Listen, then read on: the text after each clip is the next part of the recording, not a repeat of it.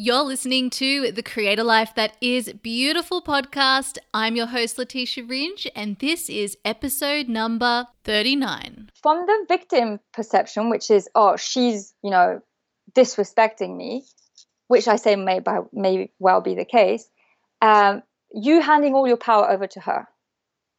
She is the one that is responsible for everything, right? So you can't do anything about it. But when you start seeing her as an extension of you, the question would be rather, how am I disrespecting myself through her?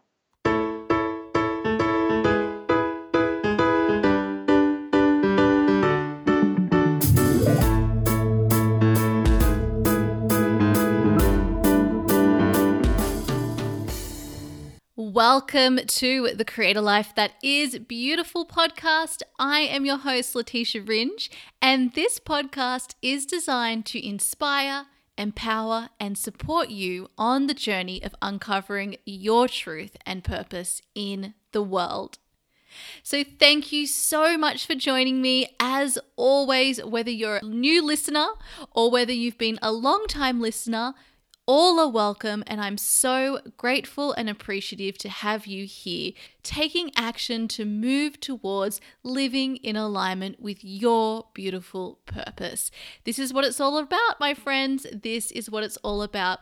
And today I'm so excited because I am sharing with you such an inspiring and thought provoking conversation that is really going to help you get your head around why perception is everything and how to make the unconscious unconscious conscious so that you are able to shift your perception. So, let me just dive in and let you know who we're speaking to. So, today I'm talking to my friend, the beautiful Danny Reeve. Her name is Danielle Reeve, also known as Danny Reeve, and she is a bio neuro emotion practitioner. Now, Danny will explain to you in this episode exactly what that is. But basically, there are so many similarities we have discovered. Danny is one of my good friends here in London. I met her through the Jess Lively community. She's also a Flow with Intention member like me, and we have the most amazing chats.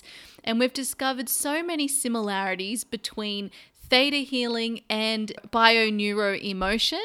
And we've wanted to use this space today, the podcast, to share one of our pretty regular conversations, but with a little bit more focus to explain to you what BNE even is and how it can help you in changing unhealthy patterns showing up in your life, but also to dive into how our thoughts and emotions work, how, what is our unconscious, what is our conscious mind, how our manifestations work, and how our thoughts and emotions affect those, and also so helpfully Danny has also taken my Embrace Your Feminine Essence course. So, for anyone who's been interested in joining, you'll be able to get her take on exactly what it was like and how it benefited her and who she thinks this course is for.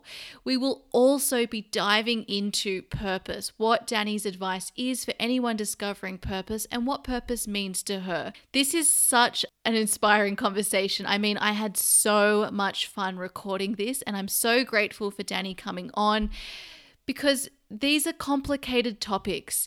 You will hear so much about the unconscious, about manifesting, about how our emotions affect our body, about how they affect our manifestations, about flow, about awareness, about how our family and the traumas that they've experienced can then impact our own life and why a conscious shift in perception allows us to create new beliefs and behaviors in our life that supports us in the way we most want. And what I love about bioneuroemotion is that it's looking at both the science and the metaphysical. And I like to see it as it's like an overview of all of these different streams, but working together.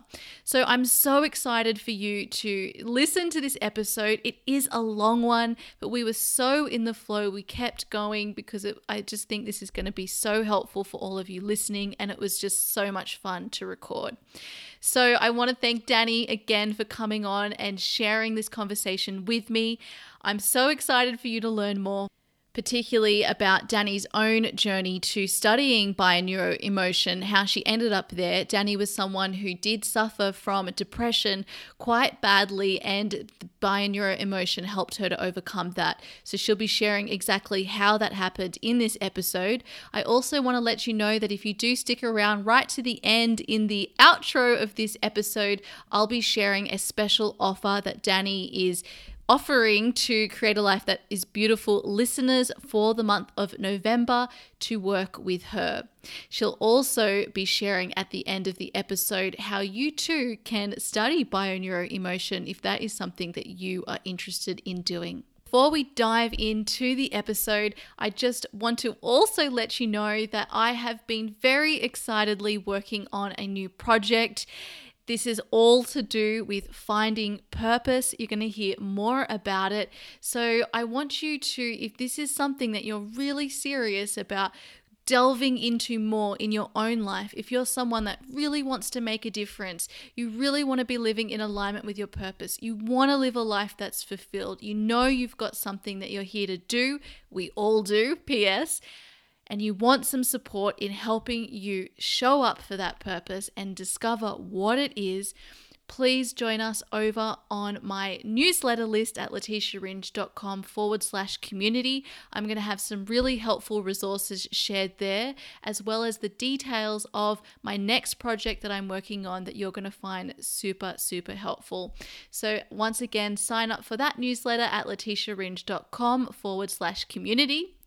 And if you're someone who is interested in learning how to tap into your feminine energy and integrate that with your masculine, and this includes concepts like creativity, intuition, flow, your menstrual cycle, trusting, receiving, all of these wonderfully juicy topics that we all know are so key to us really living a life that is full of ease, taking that path of least resistance and manifesting I invite you to check out my signature online course, Embrace Your Feminine Essence.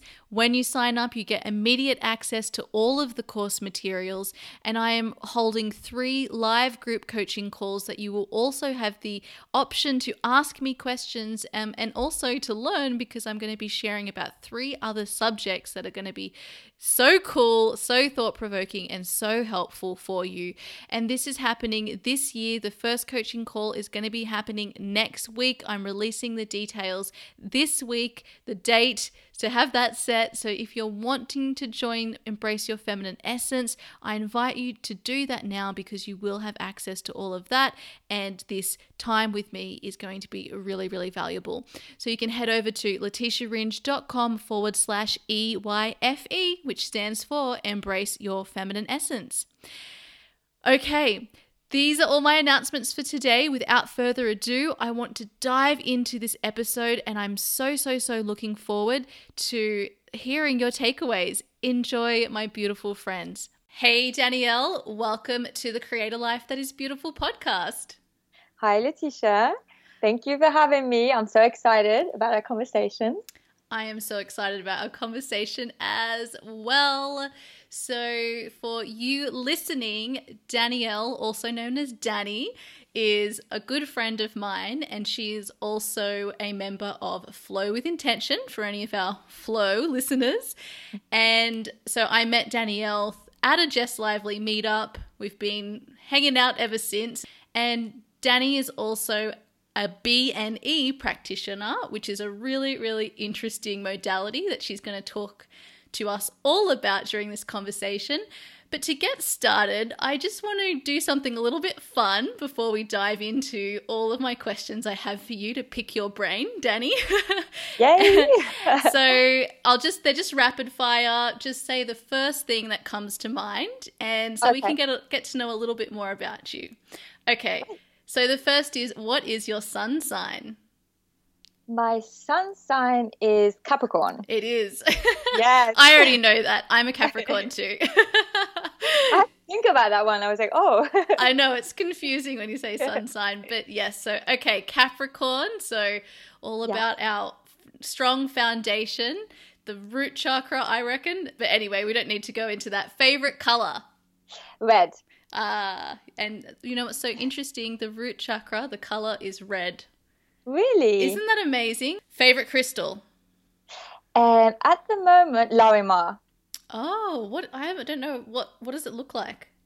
It's look, I have it. It's blue. It's bluish, Oh, and I have a um, I have a bracelet. so it's a Larimar light bracelet. blue. Yes, it is. Yeah. Beautiful. That's gorgeous. So, for you listening, I'm just looking at the bracelet now. or cool. It flew. It flew into my existence through flow. oh, of course it did. Love it. Okay, what is your favorite outer season? my favorite outer season. I like them all, but I would say the first thing that came to mind was winter. Mm, very interesting. Now, what about your favorite inner season? Same. Same. Oh, I love Yes. that. Oh, I can't wait to dive into that later. Okay, now your favorite aspect of feminine energy. My favorite aspect, I would say flow, intuition. Mm, yep. Okay, what about masculine energy? I like the first word that came to mind were go go getter. Mm, okay. Could that yep. be an aspect? Yeah. It- yes, I think uh, that's a part of action, really. You know, Yeah. th- bringing things to life. Okay, what about your favorite ritual? You know, I really like doing something that a friend of mine calls inspired walks. Mm. That for me is a ritual. It's just setting off and just letting your intuition guide you. So not your rational mind, but your intuition. So say you see, I don't know, a color and that calls you, so you go there and then the next turn you decide with your yeah, with your feelings basically. And we did that one day in Hyde Park. I think Yeah. we did. That was really fun. Uh, I love love that inspired walks. Yes. Okay, now you've also done embrace your feminine essence. So, what was your favorite module? the one on your period and Mm. how it was so powerful and the Mm. creation that came from it. Okay, yeah, so all about your, our cycles. Okay, Yeah. living as a cyclical being. All right, and then this one might throw you off a little bit, but just whatever first comes up. So, what did you want to be when you were a kid? Like when you were thinking about what did you want to be when you grow up? What would the answer have been? Know, this is a really funny one because I've got to go for the first thing that came to mind. I really liked our cleaning lady and I wanted to be a cleaning lady oh, I love it. What what what was it about it? Because she was so nice. She used to she, she used to like make my doll's bed and put so much attention into everything and I just Mm. really liked her. So I wanted to be a cleaning lady. Isn't that amazing the way that people who we just like influence us? Yes. Hmm, that's fascinating. Oh, we could go in so many directions with that. But okay, now let me ask my usual first question, which is just to tell us a little bit about who you are and what you're currently creating in the world today. Yeah, so um, I'm Danny. Um, I was born in the UK, but then when I was two years old, my parents moved to France. So I grew up in the south of France, hence the accent. um, my mother is Australian, so we have that in common. yep. Um, and my father is uh, part Swiss German. Um, so we are a family of, you know, travelers. yeah.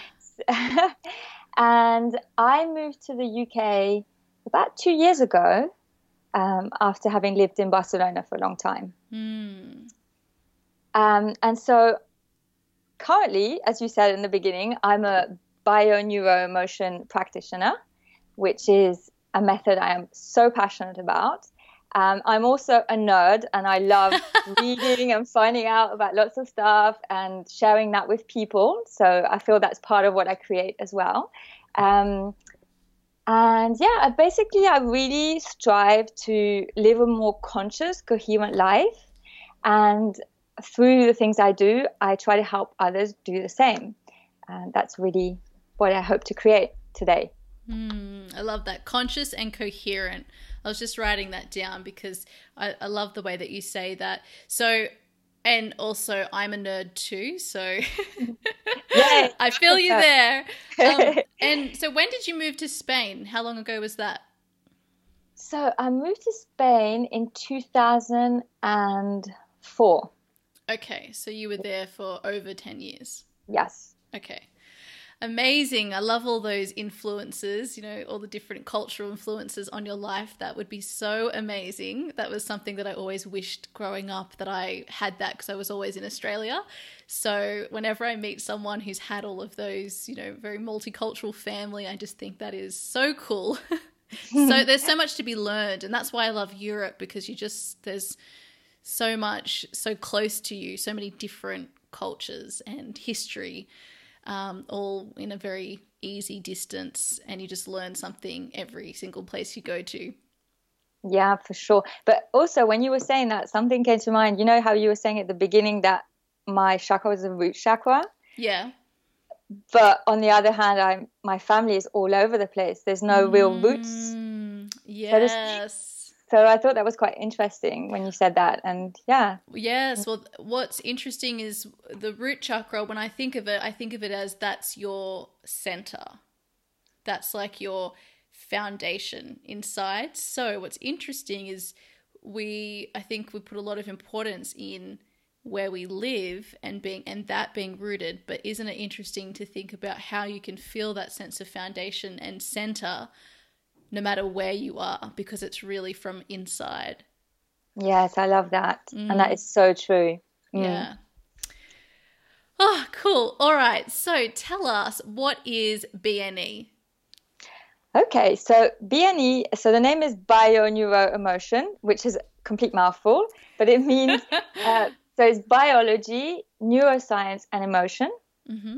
And it's a beautiful method, which I love because it has basically had such an impact on my own life. Um, and it mainly works on perception um, by helping people bring their unconscious blocks to awareness, right? Mm. Uh, through a series of methods. And it's a humanist method above all.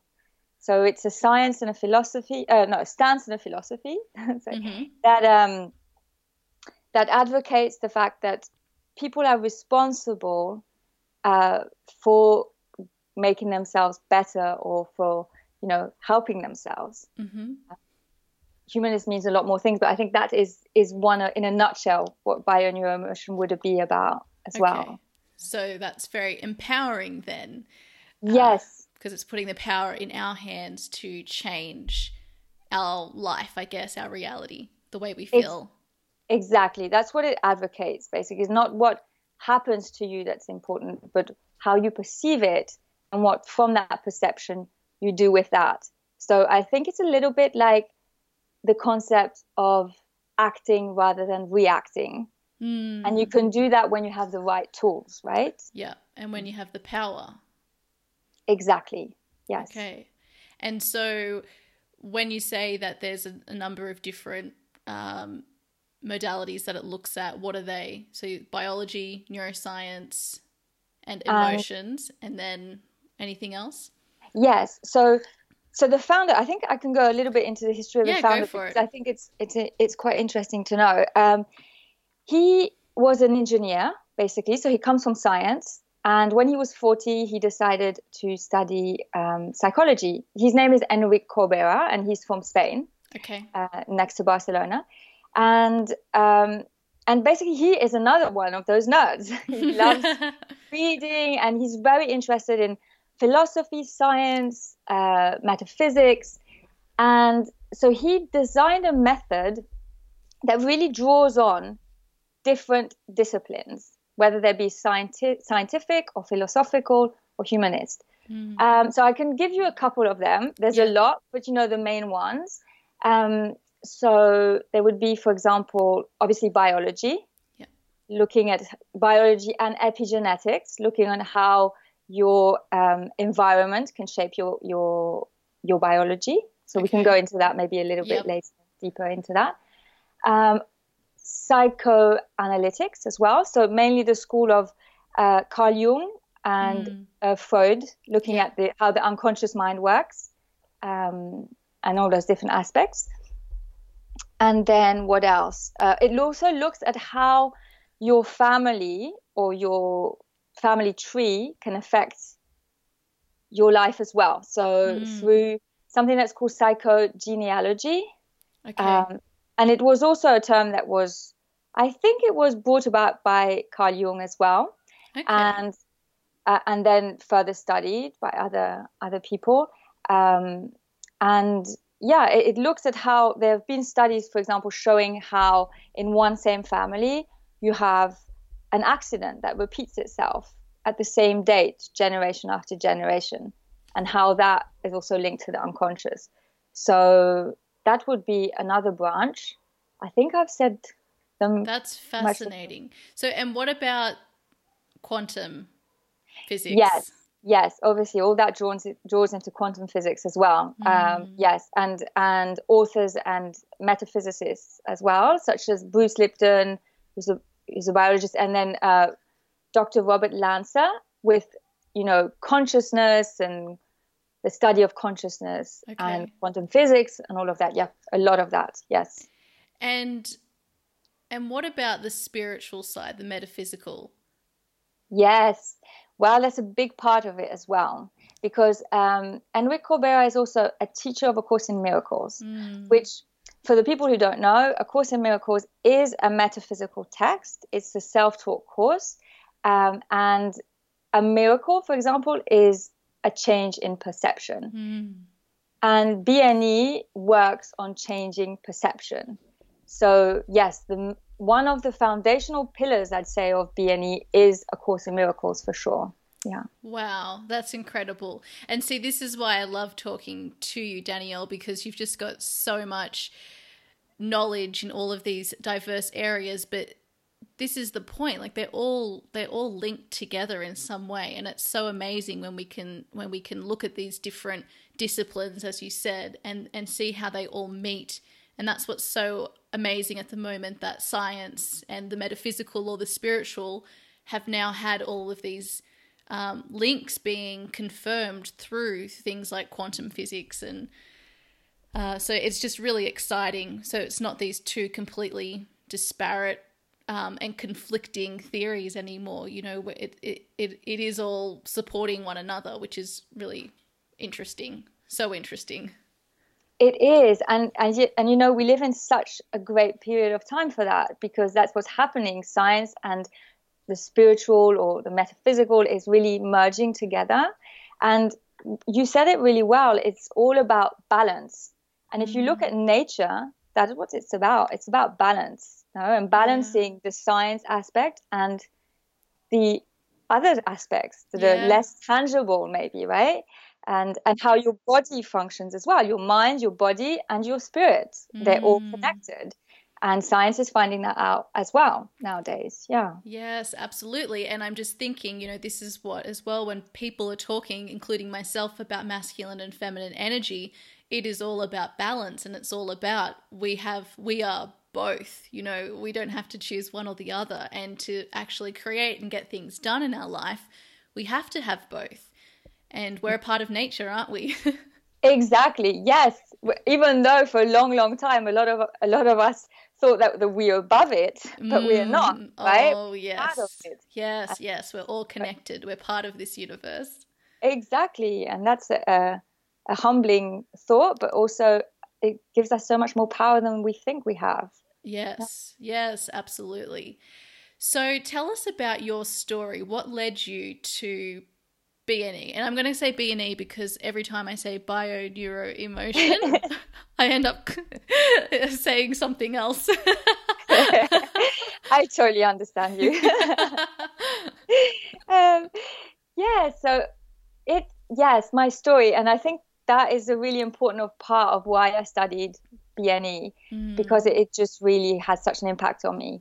Um, so I'm going to go back, way back, because it started a long time ago. Um, I suffered from depression from a very young age, right? Um, and it's quite something that kind of always puzzled me because from the outside, I had a really nice life and everything was going really well. But inside, I just felt really sad, right? And I had this real crushing feeling inside. And when I was 19, I was at university again, having a great time from the outside. Um, and I was put on antidepressants and diagnosed with depression.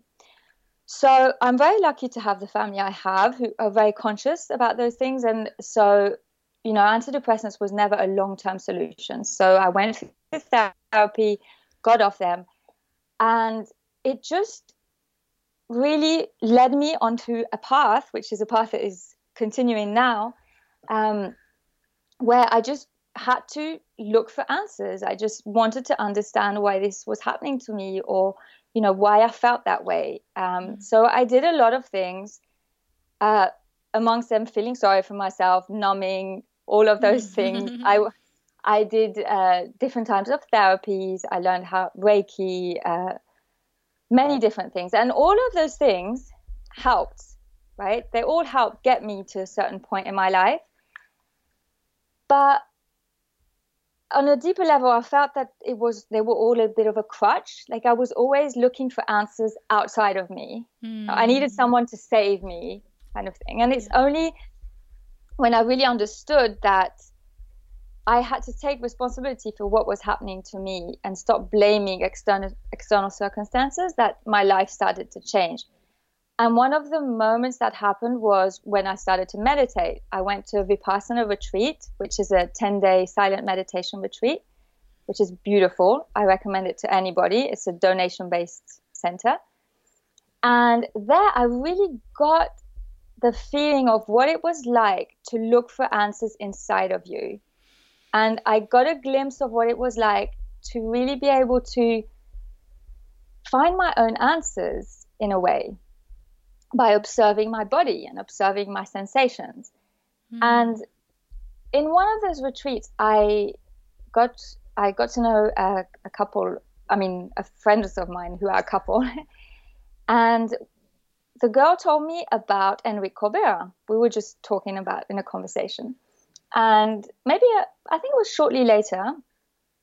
I was at home sick. I think I had had an argument with my sister, and I was feeling sorry for myself. And I decided to look him up on YouTube. And I watched a video and then another one. And I spent the whole day watching YouTube videos, his conferences. And I was, and my soul was loving it. It was like, this is for me. The next morning, I made a phone call and I booked an appointment. And um, I went for the appointment because at that point in my life, I kind of had learned to live with that sadness I I numbed it so well that I, it was kind of a comfort zone. I, I, wasn't really that aware that it was so debilitating at that point in my life. Mm-hmm. And I went for a completely other reason. I went because of the fact that I had difficulty um, keeping a relationship together. Um, and we addressed that. And during the session, we got to the point where we were talking about my family tree. And the sadness issue came up. And the practitioner said to me, he was like, So since when have you been feeling this way? And you know what? I I didn't know. I was unable to answer him since when. And he said to me, he was like, Have you been feeling that way all your life? And I was like, Yeah, actually, I have. And he looked at me and he said, That is not your sadness. Hmm. That is your grandma's sadness. That is your mom's mom's sadness.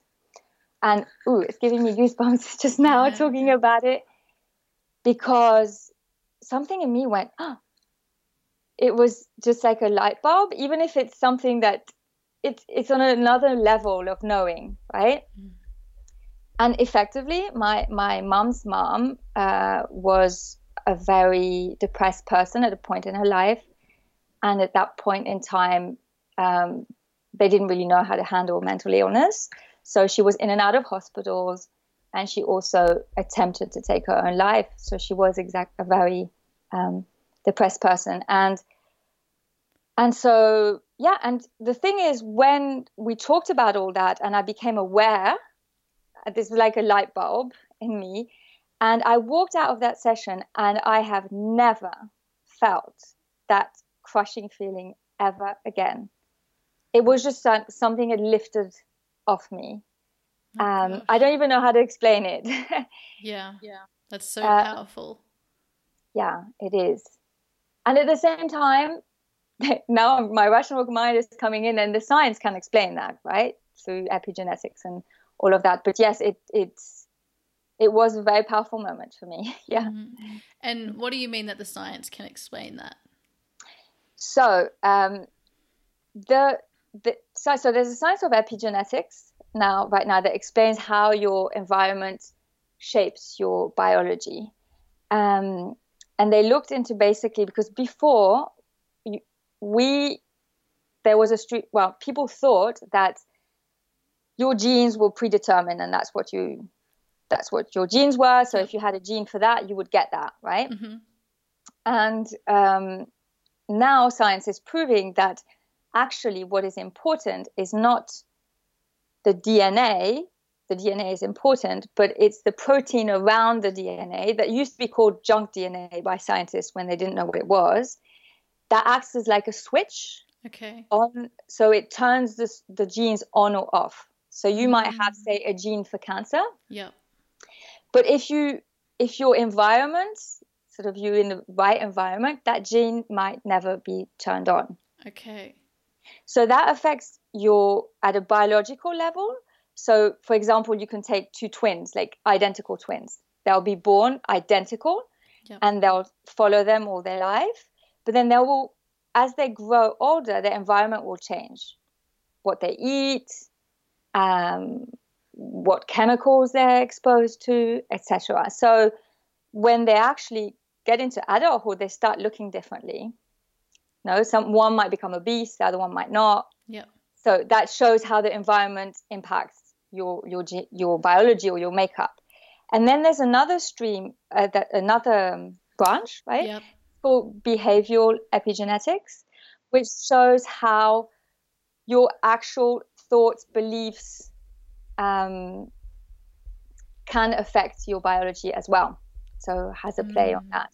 And in that comes what you inherit, the inherit inherited patterns of thoughts and beliefs, etc. So you can inherit uh, a depression, for yep. example does that make sense? Is it clear enough? It does. So so you can inherit these thoughts and beliefs and but and you can also learn them throughout your lifetime.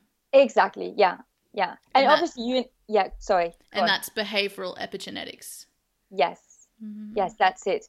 So I don't know, I can give an example. For example, they've uh, they've done that with rats um, okay. where um, you have I think it's McGill University in Canada that did it, this experiment where you have uh, two groups of rats, and then you have the good quote unquote mothers and the bad quote unquote mothers. So the good mothers are the ones that groom their pups a lot, they lick them a lot. Okay. And the bad mothers don't so much. So what they realized was that the pups that had been groomed a lot were much more resilient to stress. They were much more mm. relaxed in their adult life. And then they had pups that they in their turn, you know, leaked and groomed, etc. And the other side, the ones that you know that weren't groomed that much were very stressed uh, adults. And then what they did to show that it was the environment and not so much the genes that affected it all, they swapped. So they took the the bad mothers and the good mothers and their pups, and they switched the pups. Mm-hmm. And what happened is that the pups that went to the good mother that came from the bad mother they, where they grew up, were much more resilient to stress, and then they passed that on to their children, mm. and then the hmm. opposite happened with the other ones. Wow! So it was that. So then it was more important about what was happening in that moment. Yes, rather than what than the the, actual the, the DNA. Wow, yes, that's yes. incredible. So, and that's also so interesting because that's that nurturing that the mother was giving them which is feminine energy. exactly. Yes, that's true. Yes, yes. And and that can happen. So that's what studies are showing is that doesn't happen only at birth. Then whatever the mother is going through when she's the baby's in the womb, that can make up for up to 50% mm. of the mm. baby's personality when it comes out. And then also uh, studies on sperm, uh, male sperm, are showing that um, what happens to the father in his childhood or adolescence can also affect his children and the way they um, sort of um, tackle stress or whatever uh, when they grow up as well. So that's and then obviously that goes into your grandma and your grandparents. Keeps and, going back. Yeah, exactly. Wow. Yeah. So what? So what your what your father was experiencing during his adolescence can have an impact on you because it's passed Yes. down and Exactly. the way that you cope with stress and and whatever else. Yes. Yes. Ah, this is fascinating. So, okay, so epigenetics. Then it's interesting because so the the other stream of epigenetics that you were first talking about when they spoke about environment, it seems like this behavioral epigenetics is just has broadened the term of environment to be to also include you know your inner environment, your thoughts, emotions, beliefs, plus what's happening on the outside, as in what you can what you consume and what's in your physical environment.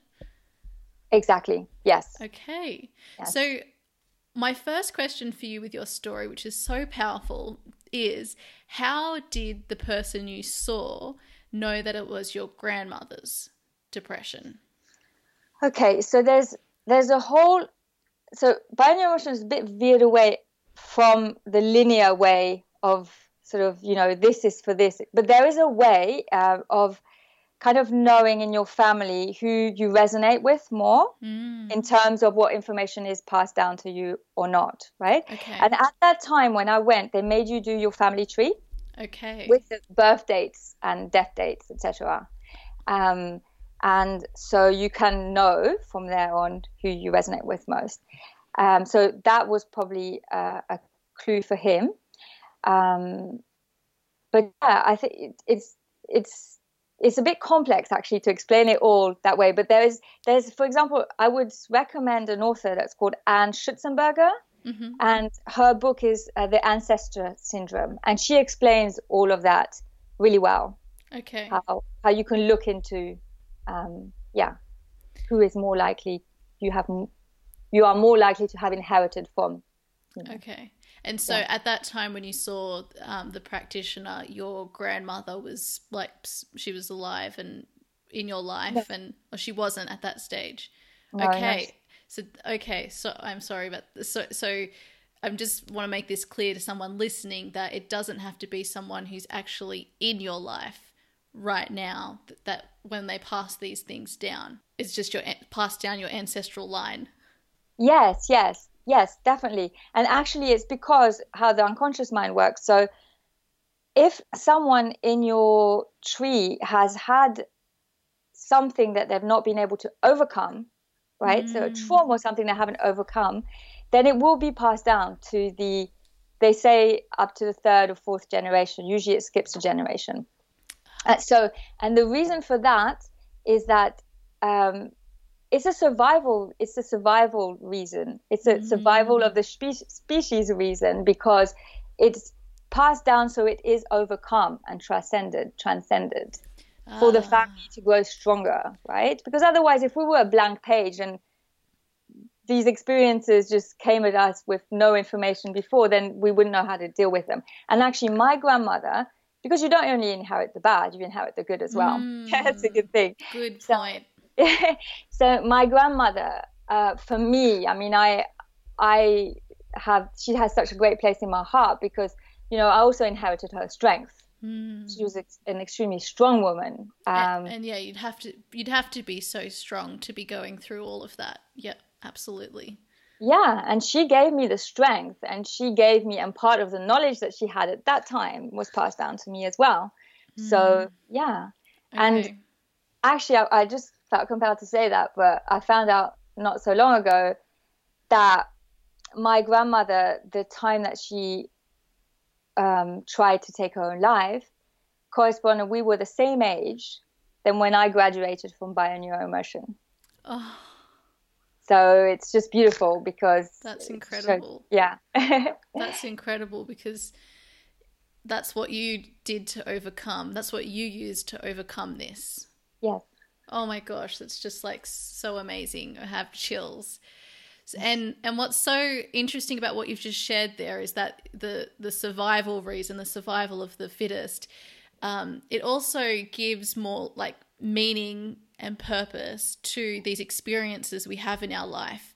To know that we this suffering that we might be experiencing is some there's something to learn from it and to overcome like the lesson is to overcome it and that's shifting immediately you into the more of not being a victim into being empowered because it's taking back control of your life and, and, and not feeling a victim to all these things happening, but knowing that this is something that is happening in your life so that you can get stronger and move forward.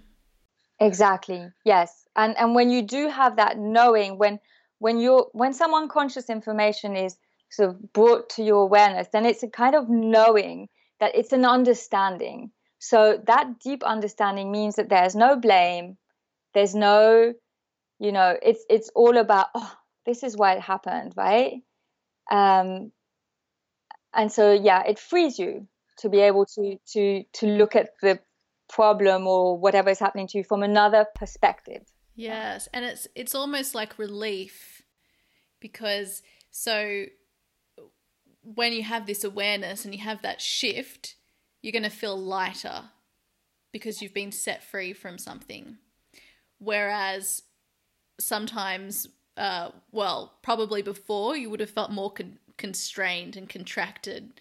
You hulk, you know, sort of carrying this burden around with you that wasn't yours.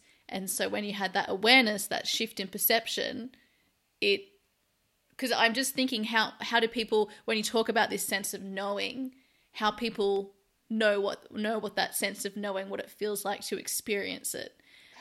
Mm, yes, that's a good question. And actually, I feel it's something you can't explain. It's what we were talking about before the call. It's like we were saying how your mind there's two there's two parts in your there's your limbic brain, right, which is the oldest part of your brain, and then there's your rational brain, which is the neocortex, right? And the limbic brain, the oldest part, does not know language. It only knows feelings, emotions, etc. So that's why when something happens to you and you have that sense of knowing, because we've all had it, you know, we've all had a sense of knowing, and I'm going to do this. And people are saying, but mm. why are you going to do this? And you, you can't explain it to them. And it's completely irrational, but you're going to do it anyway. That's the best way I can explain it because it comes from that part of the brain. Mm. Yeah. So Danny and I were just talking about, you know, we've got our gut brain, we've got our heart, and we've got our brain brain, which is how I described it.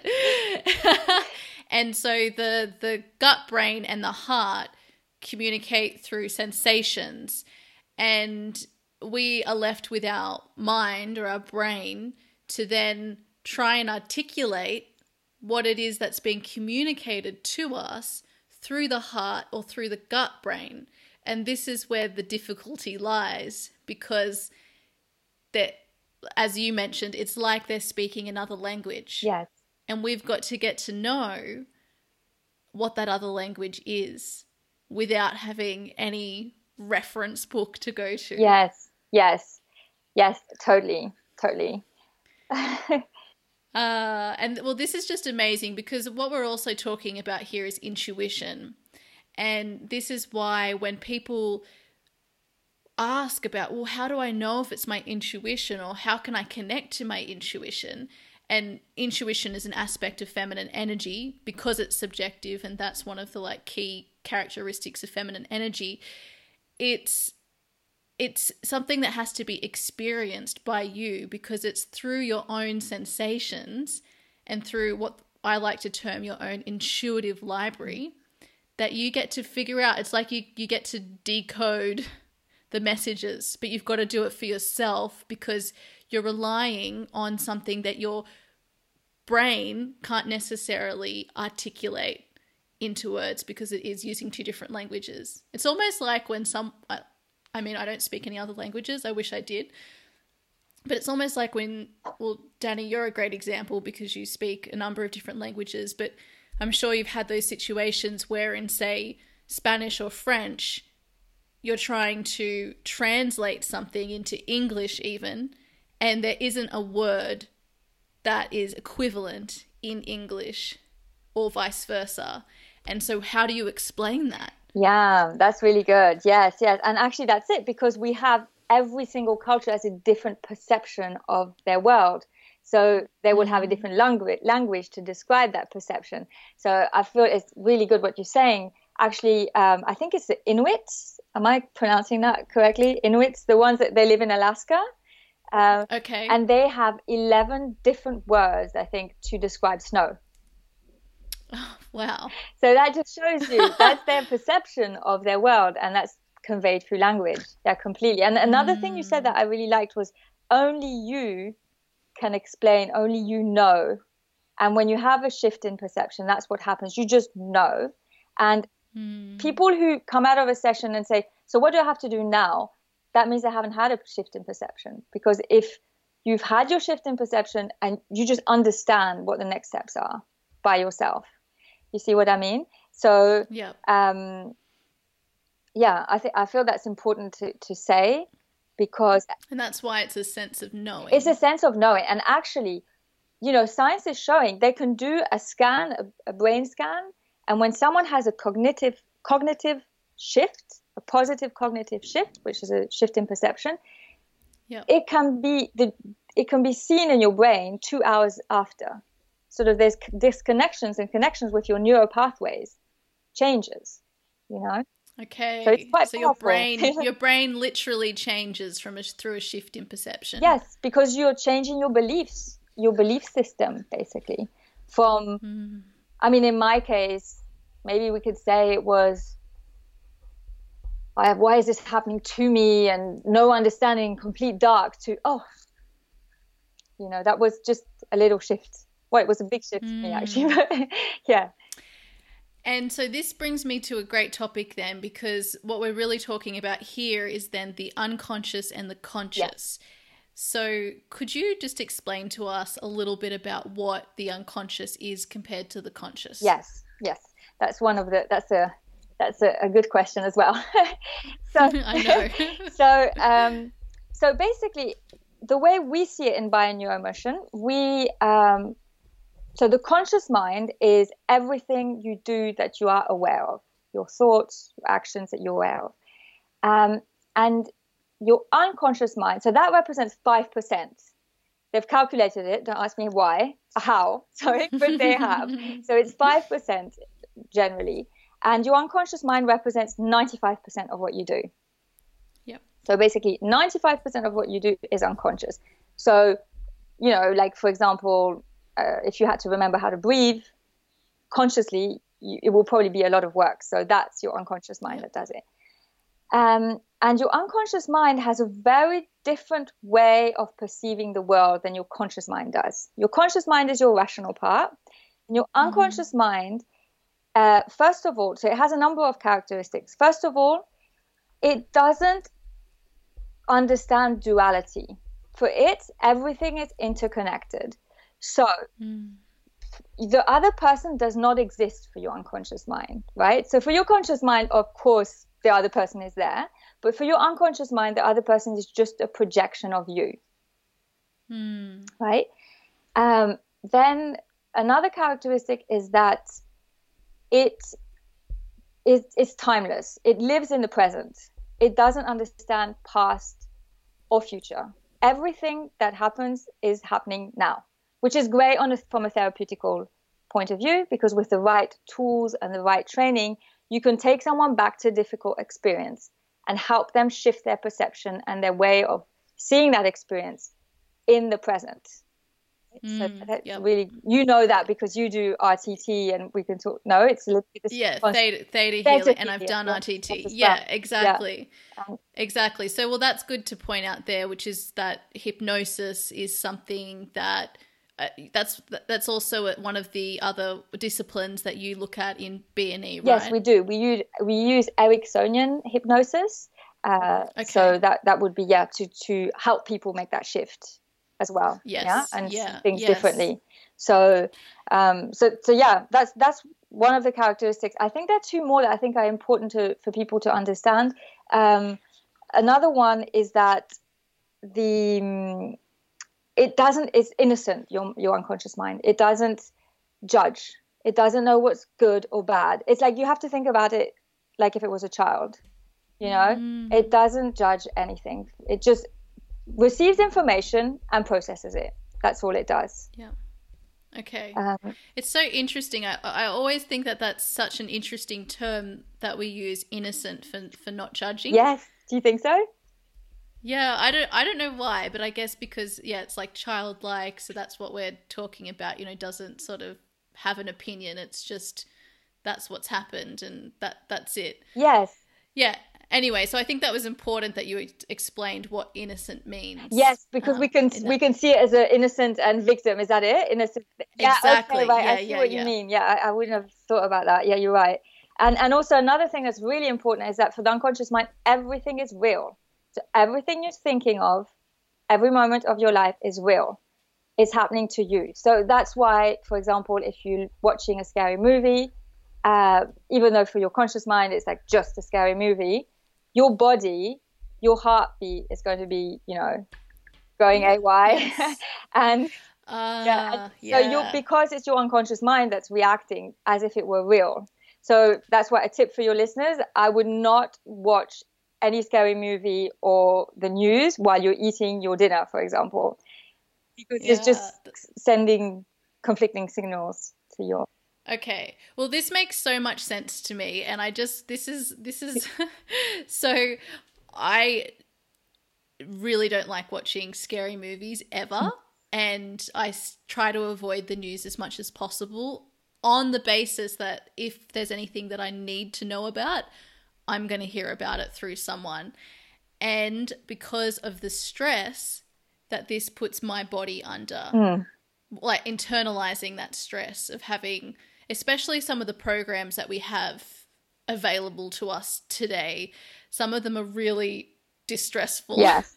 and very traumatizing and I, i've all and i've all i just i've always felt just intuitively that this is not good for me and so that makes sense when you say that everything is real for the unconscious, that it would be having an impact on my body, even though it's not me experiencing it. And I can even get feel this way when I hear other people's stories about something really horrible that's happened to them.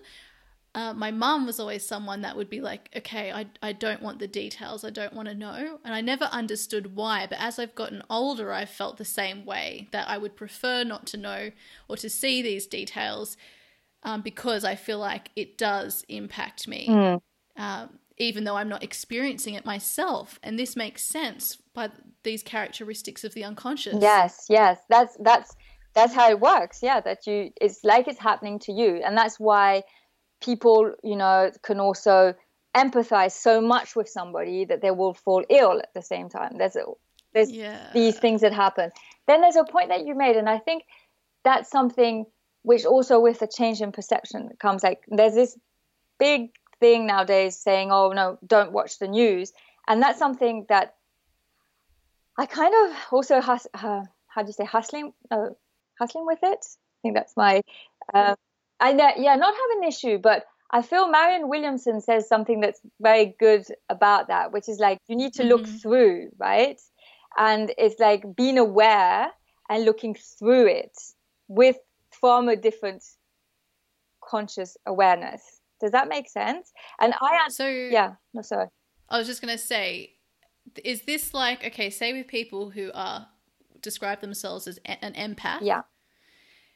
they you know um, pick up on other people's energy but they there can be some protection like they're taking on the other people other person's energy so with the news if you watch the news and you're allowing yourself to become a victim to it Yes.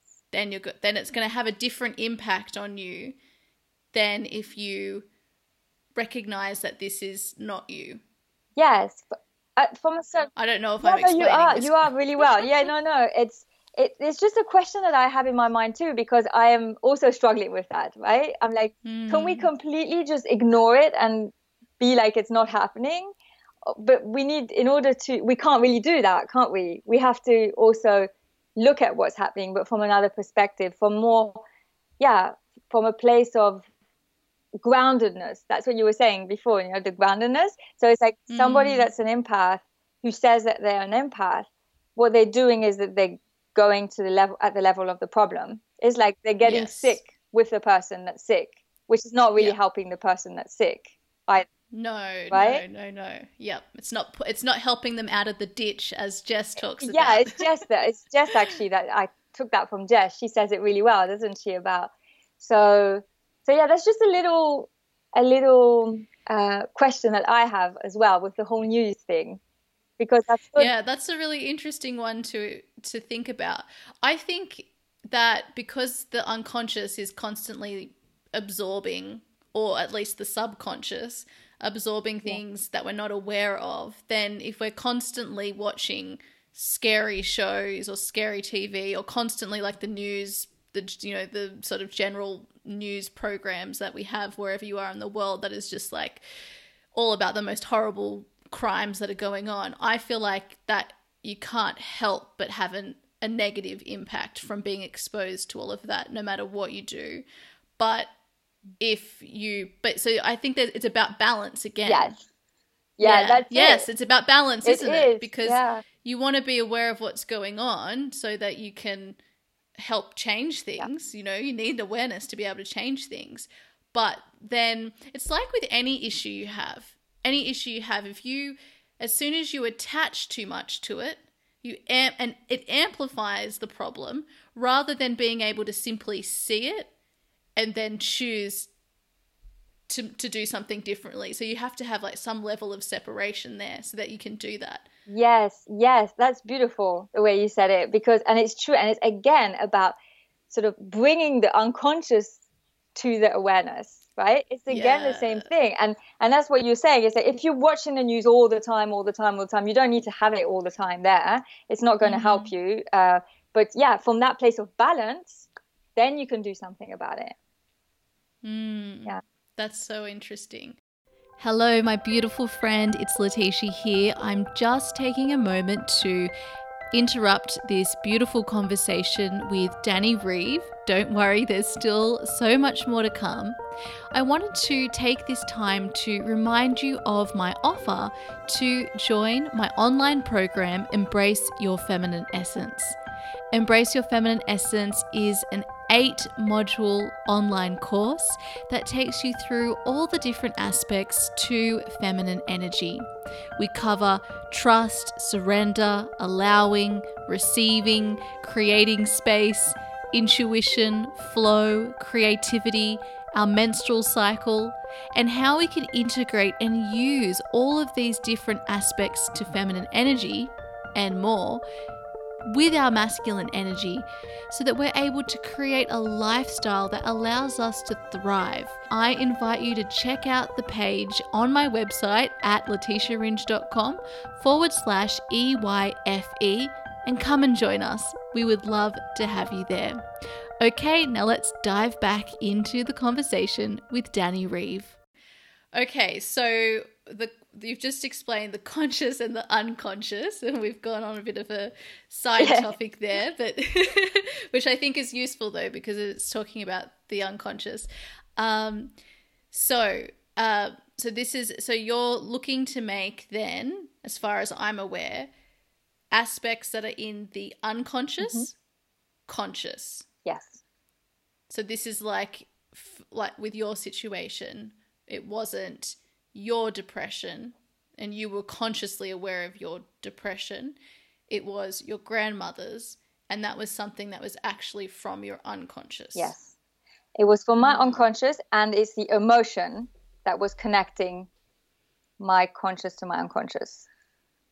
Okay. Yeah, I think that's Can you explain more about Yes. that? About the emotion? yes because i feel that's a big part of the of the game right the emotion Mm. so your emotions basically connect um, your mind and your body right? So um, for example if you are in the jungle and there's a, a lion running after you you're you're going to perceive the lion and then so your mind is going to perceive the lion and then your the it's going to trigger fear and it's the fear that's going to make your body run hmm And the fear is the emotion. and the fear is the emotion yeah So with the emotional component, so what does why does the emotion why is that linking the unconscious with the conscious? so your emotion also anchors memories as well, right? So your unconscious mind, what it does is that it processes every single piece of information you receive in your life, right? So anything that's and anything that happens to you, and when you have, say, a traumatic experience, you're going to have um, an emotion that's going to be um, linked to that experience, right? And so when in your daily life, so maybe say say you you felt unconscious during that experience, your even though you're unconscious, your unconscious mind is just registering everything, the noises, the smells, everything, right? So when you recover from that experience and say like a few um, years down the line, you end up being in a place and then there's the same noise or the same smell, that will trigger an unconscious response in you. Mm. So that's Okay. a little bit, I suppose, I don't know if it's, I don't know much about it, but I suppose that's what post traumatic disorder as well comes from, right? Yeah, yes. So, but it's so, and that will trigger an emotion.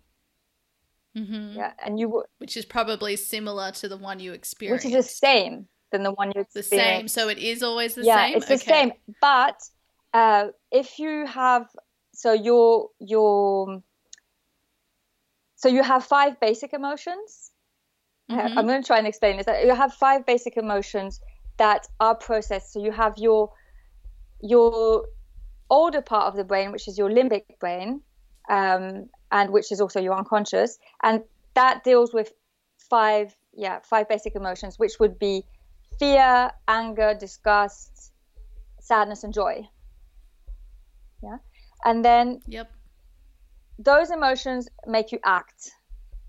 But when you are in a situation when you need to suppress because your rational mind, which is your the other part of your brain, has the power to uh, sort of filter those emotions or change them, damper them. Like say you are in a in a situation where you're really there's some anger coming up, but it's not appropriate to be angry Yep. your um, your rational mind is going to damper that, and you're going to get another series of feelings and emotions. Yeah. Ah, wow. Okay. So, if something is not processed, um, the basic emotion is still wanting to be expressed, and it's not being expressed. Hmm. Oh my gosh, yes. And this is this is this is what I've been exploring a lot about recently and well, for for a long time, but the self-expression and the emotional intelligence being so so if our conscious if we're if the unconscious feeling is anger like you say, but your conscious or your rational mind is saying okay, let's be frustrated instead.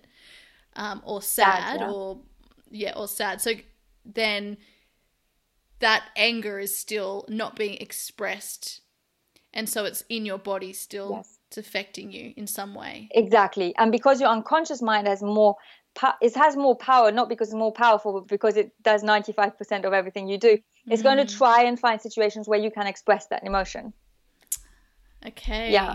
Until you kind of understand what it's all about and you are able to see it from a different perspective and change that emotion. But you need to change the core emotion. You see, does that make sense? Okay. Yes, and so does that mean that um that you're that it's recommended to express the emotion Yes, it yes and transmute and it? transmute it. into- Exactly. Yes. Mm. And transmute it. Yeah. because that I can't remember where I heard this, but I was listening to something. Actually, it might have been John Gray's Beyond Mars and Venus, Uh-huh. and um, if it wasn't, I'm sorry about that. The the he was talking about for men, uh, it's it's socially acceptable to be angry, so they would express. Um, sorry, but so they when they would with all of this about self expression, when they're being encouraged to express, um, what they were missing out was the transmute transmuting that into like love, into a more you know more positive sort of experience. And that was key because it was leaving all of these men stuck in anger. Mm. Yes. And it adds on to what we were saying, right? Because at the end of the day, it's also all about perception. How you perceive mm. a certain something that is going to happen to you is going to um, result in an emotion or another emotion. Mm. So, in order to change that emotion, you need to change your perception of what has happened it doesn't mean that what has happened has not happened you know it doesn't mean but it's all for you to move forward right yeah um and something comes to mind as well because sometimes that emotion in your unconscious mind is again passed down by you know experiences from your family and things that have mm. been lived so for example i'm just going to put a practical example hopefully it's tying in with all of this um, say somebody um, really wants to have a baby and conceive. And even though their body is completely fine, their partner is completely fine, they just can't, right? Mm-hmm. Um, I think this was a, a story actually that uh, Enrique told us about, but I don't know if I'm not going to be saying it exactly the way it was. but uh, yeah. so so um, this lady, she just couldn't conceive, right? And she looking back into her family history she realized that there was a whole story of danger around conceiving so either uh, the the mother or the grandma had had many children and hadn't been able to live her life because of it, or something like that. There was a family history of children equal not good for okay. the, for our unconscious yeah. mind, right? So there's an emotion attached to that as well. There's a trauma of a grandma and everything. Anyway, when she became aware of that, she was like, oh my God, she was aware. But the key thing is accepting. As you mm-hmm. say, this knowing of, oh, oh, so that is why there's a purpose because my unconscious mind is trying to protect me. Because for mm. it, me having a child would mean danger for me. Um, and it's accepting from a place, as what you said, of non attachment to the result. It doesn't mm. mean that mm. that means that I'm going to have children, but I am not angry anymore. I'm just accepting the situation. Yeah, because then you're not reacting to and attaching to the emotion. Exactly. But there's an understanding of why this is happening to you, what this is mm. happening to you for, not why this is happening to you. That's very different, right? Yeah, yeah, it's not ignorance. It's it's you you're fully aware of what, of why. Yeah, there's a purpose behind that, a survival purpose.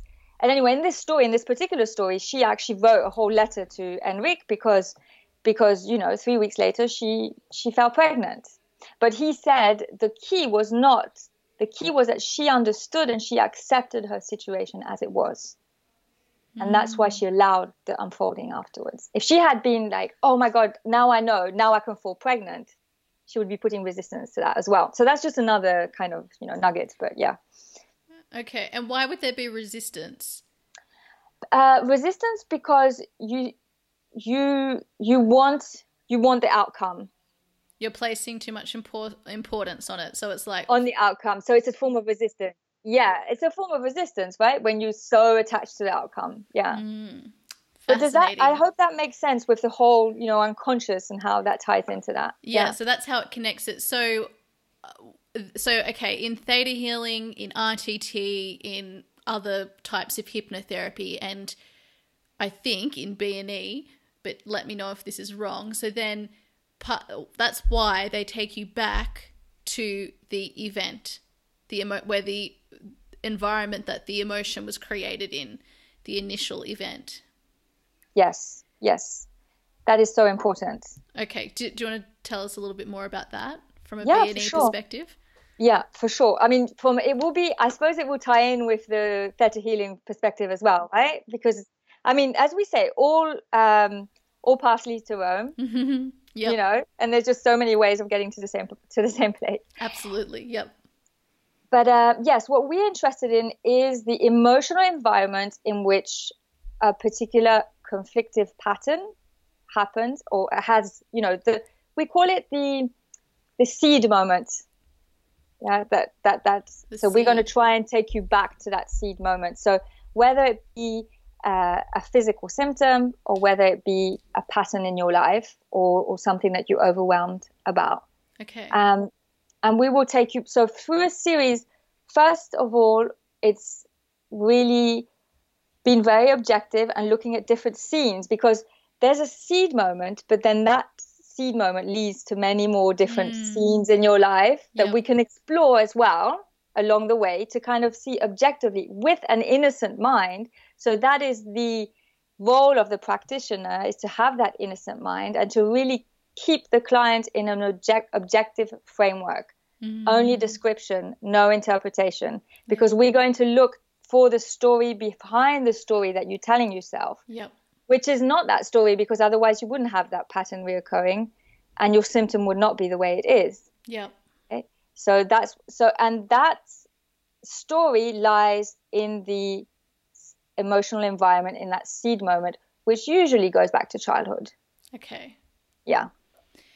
So what if the like with you that it was passed down so what if when it's passed down through an ancestor mm-hmm. how does you don't need to go back to the emotional environment in which the original emotion was created then just simply having the awareness that it's not yours is enough um, no i mean during during that that can be because awareness like really makes it you know very powerful yep. but in order to get there i was i went back through different scenes to understand because mm. we need to mm. understand objectively and be able to you know draw that conclusion so yeah we'll be taken back okay. to different moments and yeah where where does that originate Okay. Definitely. Does that answer your yeah, question? well, no, something I was thinking of, and I don't know what the answer is, but for like hypno, you might not know this either, but with for hypnotherapy and maybe even RTT, as far as I know, the furthest you can go back is only for your own experience. So it could be even in the womb when you're in the mm-hmm. womb. But uh-huh. but what if the but you can't ever go back into like your grandmother's. Okay. Yeah. This I see. That's yeah. I see. Sorry, I'm, I like. I think no, that's no. a really good point, actually. and what came to me is um, oh i can't remember he's uh i think he, the person who created the hologram uh the hologram concept okay yeah uh, I can't remember his name. Forgive me, but I can't remember. Gabor. Okay. I think it's Dennis Gabor. Okay. But anyway, he's said he by creating that he says the part is in everything and everything is in the part. So you have to remember that your family your has its own collective unconsciousness. Yep. Right? And all that information is in you as well. Okay. Have all that information in you. So even though, because you know, sometimes people come to a, uh, a session and and they're adopted, mm-hmm. for example. So it doesn't matter because the information that they're going to be having with the people around them, their friends, their adoptive parents, is going to resonate with the information that's coming down and is being passed down to them. Because that's how nature works.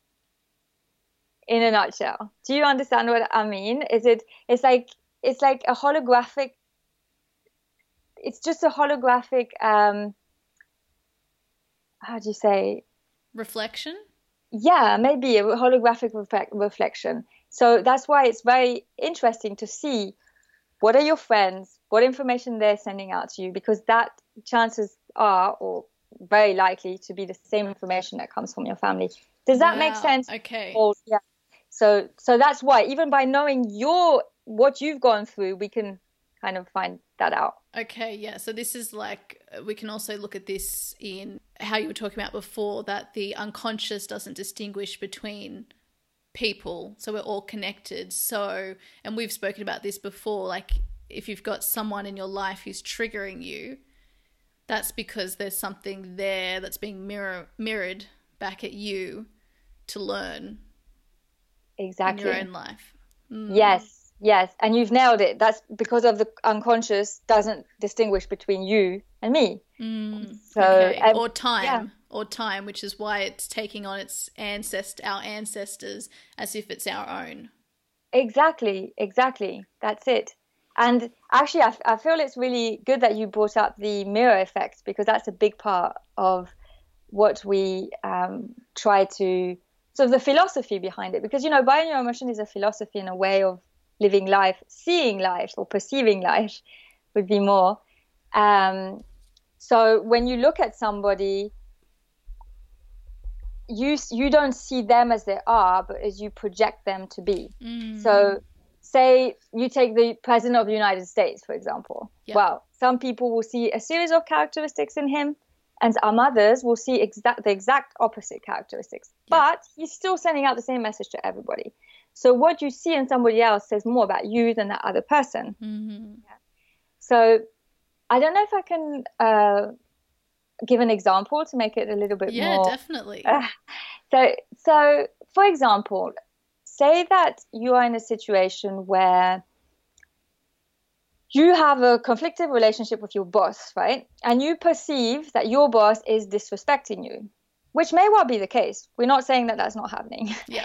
But your percep so from a dual perspective or from a, the other person separated from me, it's oh, she is disrespecting me. How can she be so so, so selfish? Mhm. And in bioneuroemotion, we talk not to talk about other people, but, but but about ourselves in relation to other people, which means that you look. So if from the victim perception, which is oh, she's you know disrespecting me, which I say may by, may well be the case, um, you handing all your power over to her. Mhm.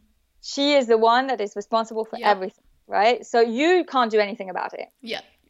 But when you start seeing her as an extension of you, the question would be rather, how am I disrespecting myself through her? Mhm. And you understand that nobody disrespects you if you don't allow them to. Yeah. So that puts the responsibility on you, and you start thinking, okay, what can I do to respect myself better? What can I do? So, you know, it might be that it's not the situation not that bad, and just by changing your perception, you get to see her in a different light. Yeah. Or it means walking away from that job, but from a different place, not from a place of victimhood, but from a place of, okay, I have learnt my lesson. I am no longer going to disrespect myself, and I'm going to find ways to respect myself better. Yeah. And that gives you a lot of power in life. you know? Absolutely. Because Yeah. it, it could also just be putting in some sort of healthy boundary. That's another alternative. And also, I think what's important, and this is linking it back to A Course in Miracles, which is just so fascinating for, for me to hear what B&E is all about, like your interpretation, because I love A Course in Miracles and I can just see it present in everything that you're talking about because it's that um, looking at other people as well with eyes of comp- with through compassion, like being Yes. compassionate about other people. So trying to see the truth through eyes of love Exactly. rather than through our fear. Yes. Beautiful. That's yes, that is so true. And that's and it is, it's a course in miracles. It's that. Because actually, if you look at the two though that two if you look at the information expressed by those two people, the person that doesn't respect and the person that is not respecting, the likelihood is that they have the same root information, which is a lack of Yeah. love and respect for themselves. One is aggressive and the other one is submissive, but they're both ex- expressing the same kind of information. So it's walking away, it's not becoming a doormat, as they say in the Course in Miracles. Loving doesn't mean you become a doormat, but it's, it's a good yeah, one. I like that one. But um, but it's understanding. Wow, that person is hurting. Okay, well, I'm going to walk away from that, or I'm going to see it differently. But there's no blame Mm. involved. It's just an understanding, yes. and it's just about you set boundaries from a different place. Yeah. And and this comes back to what we're talking about before about uh, awareness and knowledge. When we know that the other person is suffering and that's the reason why they're behaving in that way, that helps us to inform us. It gives us information that we can then use to make an informed decision about what we want to do here. It also helps to separate us. So yeah, I think it's just it's always better to know why someone is doing something and to know that it's not about you. Yes, for sure. To know that it's not about you, and also to know what you're seeing in them is about you, and you can change that. Mm. Yeah. Yeah. Yes. Oh, so good. So good.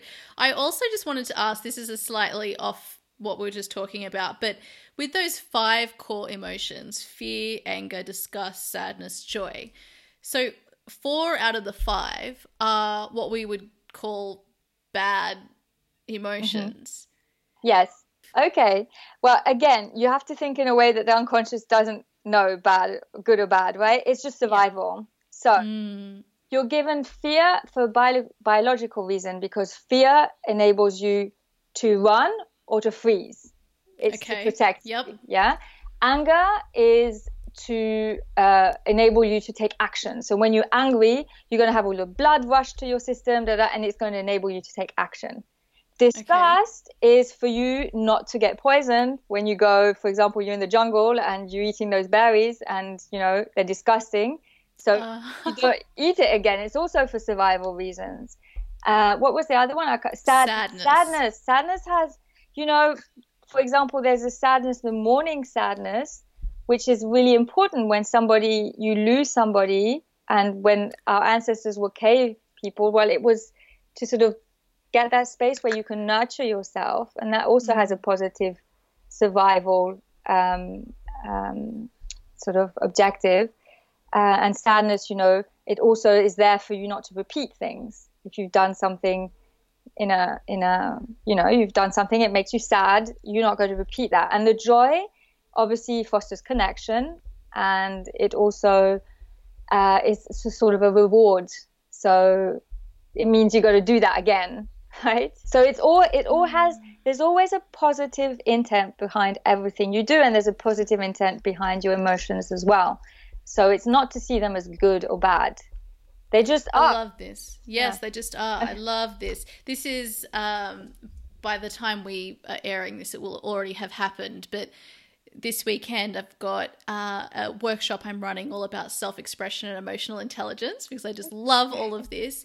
And this is exactly the point that where we'll be talking about and using throughout this um, throughout the workshop, which is that you know our emotions are, we see them as good or bad, but they just, as you said, just are, and they're just information telling us, you know, we can use them to be like, oh, this makes me angry. So, okay, I know that it's anger.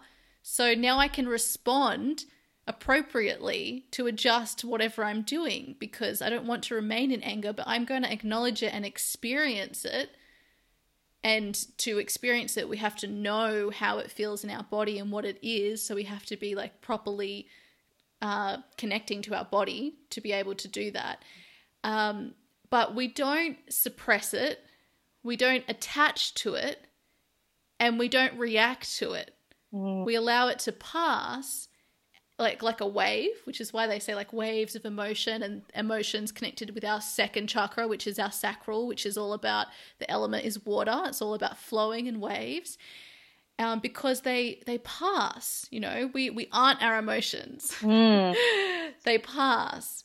Exactly. And so yeah, and so this is just so fascinating because our emotions, no matter whether we think they're bad because it's emotion we don't want to feel, they we have to have them because they're telling us something. We can't always stay in joy, and it would be really exhausting to be in joy all the time as well. Yes.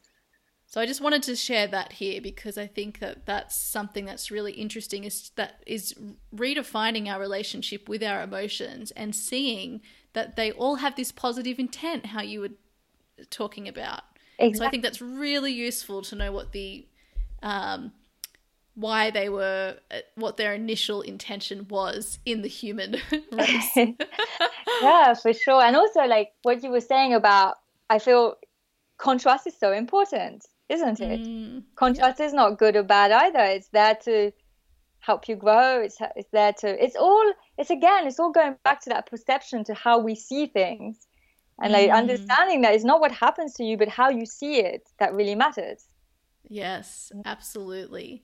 And so when we think about emotions, the result, sorry, the impact of emotions on our body, mm-hmm. why are emotions so connected to our body? To say, and I'm talking about this as in accidents or illnesses.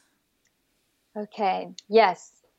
Um, so, in for illnesses, they, they're really showing now that emotions play a big, big role, right? So, even oncologists now are showing how much uh, it's the emotion uh, plays such a big role in cancer, for example, in the cancer happening.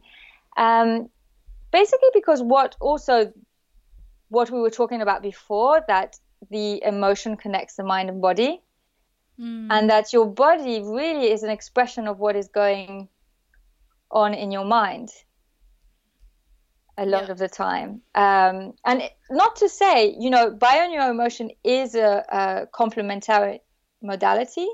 Yeah, that we say so. So it's, um, you know, we use it alongside traditional medicine or traditional therapy, um, and it's taught in, in medicine schools as well in Latin America. So it's really embracing the fact that yeah that our, our mind plays a big role on what is happening to our body and so if you think about it you know, again, taking the example of the sort of the lion and a lion running after you, so you you're going to feel that expression, that fear, and so your body is going to literally uh, put itself into gear so you can run. And so mm-hmm. for you hmm. to run, it's going to shut down certain um, parts of your immune system, for example. Yes. Because you don't need that energy, you need it to run. So what happens because you were say, we were saying that the unconscious mind doesn't distinguish between real and unreal, your boss can be that lion. The problem mm. is in the in the in the um, in nature when the lion is away, that's it. You've that ex- that emotion has expressed itself. Your body has done what it had to do, and everything goes back to normal. But if you are thinking about your boss 24 hours, your body's not going to go back to normal. It's going to be in that mm. flight uh, sort of reaction, and your body is responding to that. Mm. So that's sort of the most clear kind of explanation I can give. Yeah, no, no, that yeah. that's that's really that's really useful. So, therefore, as well, this shows how our thoughts, what we can control in our conscious mind, um, so being aware of what we're thinking and how we're feeling um, can help us to shift our reality. Yes. Yes. So did could you speak a little bit about how this helps us manifest or change things in our reality in a way that we desire? Yes. Okay, that's a great question. so I so let's see about okay, it's really important to understand that energy is information, right? And so your brain is processing billions of bits of information all the time. And so that makes you broadcast a certain frequency out there. And that's going to mm-hmm. attract a certain reality to you. If you're you have an unconscious frequency there that's going going around. That's what it's attracting. The unconscious part is attracting the reality. When mm. you turn that unconscious information into conscious information, then you are able to change that frequency. Mm-hmm. Yes. And therefore, you're going to attract a different reality. You don't attract what you want, but who you are. Yeah. Uh-huh. So it's very important for you to become aware when something is triggering you or when, you know, when you are having an excessive reaction or, or when there's a certain pattern in your life, to become aware that there's possibly some unconscious information there that needs to come to the light so you can attract diff- different circumstances. Mm. Which is why we can look at our circumstances and the reality that we have objectively yeah. and and look at what's happening and take responsibility in that if I figure out what the unconscious um, aspect of this is, then I'm able to shift and change that. But if I don't have that knowledge, then I can't change it. Yes. Yes. So I just I'm, I'm just thinking this while I'm saying it, which means that when we have negative experiences in our life coming up, just like we started the conversation, this is actually a good thing because it allows us to be able to shift those unconscious commitments that we've made that we've been carrying along throughout our life. Exactly. And that's the beauty of it.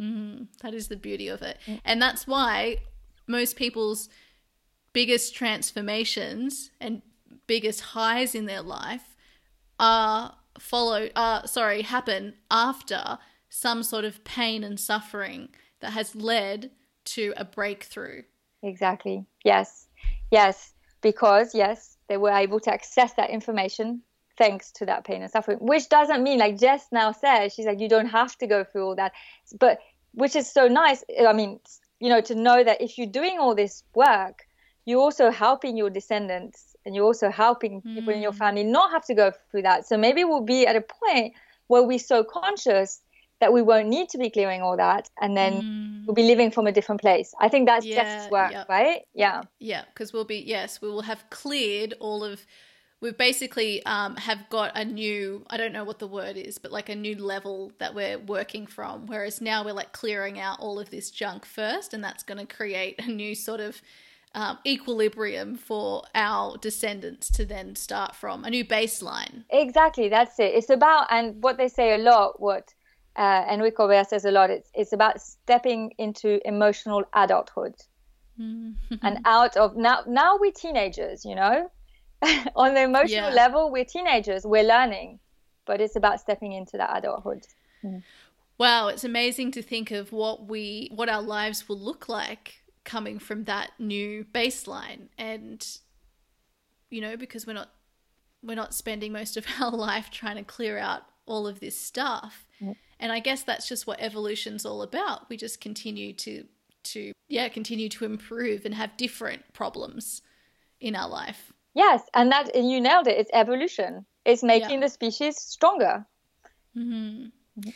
Incredible. so so Sorry, I've kept you for so long already, but it's been so fascinating, Danielle. I've loved this. You can keep me on for ages more if you want. Good. Well, I've got more questions for you that I want to know. Okay.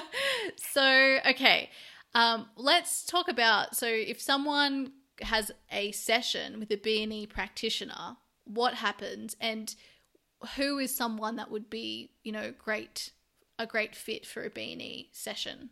Okay, so um, anybody really, someone who wants to look into either you have a physical symptom that you know you want to understand the emotional root cause, uh, or you might have something that's happening in your life, a pattern that's repeating itself, say in relationships or you name it, or something that's simply overwhelming you. So uh, it would be coming to the session with that in mind, and we would really make sure it's a specific, get you to describe a specific problem because many people mm-hmm. come to the session and they have what we call the interpretation of the problem yeah.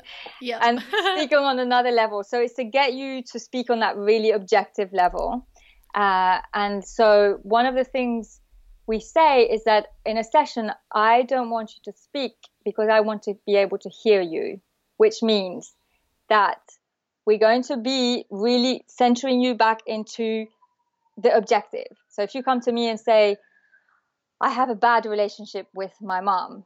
I'll be like, what is bad? Because, you know, bad means bad for you and it means bad for me. So it will be taking you out of that interpretation and then you will be able to see things more clearly. And then we will be going back to different moments of your life and then using different techniques to understand what the emotional root cause is. And then we will bring that back into your family and understand how that, you know, where it comes from and just give you some new tools to see things differently in a nutshell. Mm. And basically, BNE is for everybody. The only thing I would say is for people who really understand that they are the ones that need to change, not expecting us to give you the magic potion or uh, expecting somebody else in your family to change for you or doing it for somebody else, for example. Yeah, yeah. No, you do it for yourself, you know? Yeah. Yeah, you that, have to take ownership. Yes.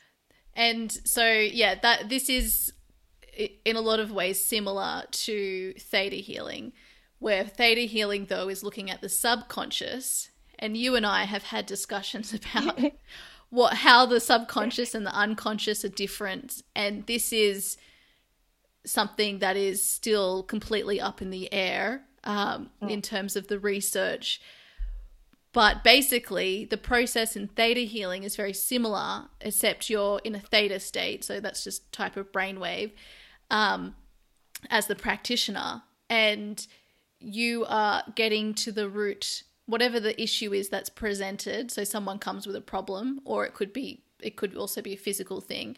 Um, and you are guiding them through objective questions, but also being guided by your own intuition as the practitioner on what to ask, which you probably use in B and E as well to some extent, um, knowing like what the next question is to ask to get the person back to the root cause, the underlying, the real underlying root cause behind whatever the issue is. And same thing, it's usually back in childhood because that's when the subconscious is formed. And with that awareness, there will be that shift in perception. But same thing as you, it has to be you you have to take the responsibility for your own life changing. Mm, yes, and it sounds like there's a lot of similarities actually because you're saying about being in that brainwave is also you being in that innocent mind place. Mm, innocent as in you yeah. just find it at the beginning, right? Absolutely. innocent mind. So you're able to see things in a different way. So yeah. Yes. Uh, and that's what allows you to tap in or feel more connected with your intuition mm. because you're out of the mind. Yes. Which also brings it back to actually I really believe that we can we'll get to a place in time that we will be able to do that by ourselves. Mm, yeah. Oh, I, I think so as well. I hope so. I, I really hope so. I, I think, but I think that's definitely what's happening. This is what this whole, you know, conscious movement and the Aquarian age is really mm-hmm. kickstarting. And it's been something that, you know, people, there's been a lot of work behind this for a long time. Mm. But how interesting that, you know, the, a lot of these ancient practices are now being confirmed. So it takes a long time to change, but we're definitely, I think, at a really exciting time because we can actually see the changes happening. Yes, and you said it really well. Um, those things that we're discovering, they're not, they thousands of years ago, people knew about them. Buddha was one of the first ones, right? That started yeah. observing his body and seeing how everything broke down. And, you know, this is not new incredible and it's just like turning inwards instead of outwards which is what i love that you mentioned in your own story mm.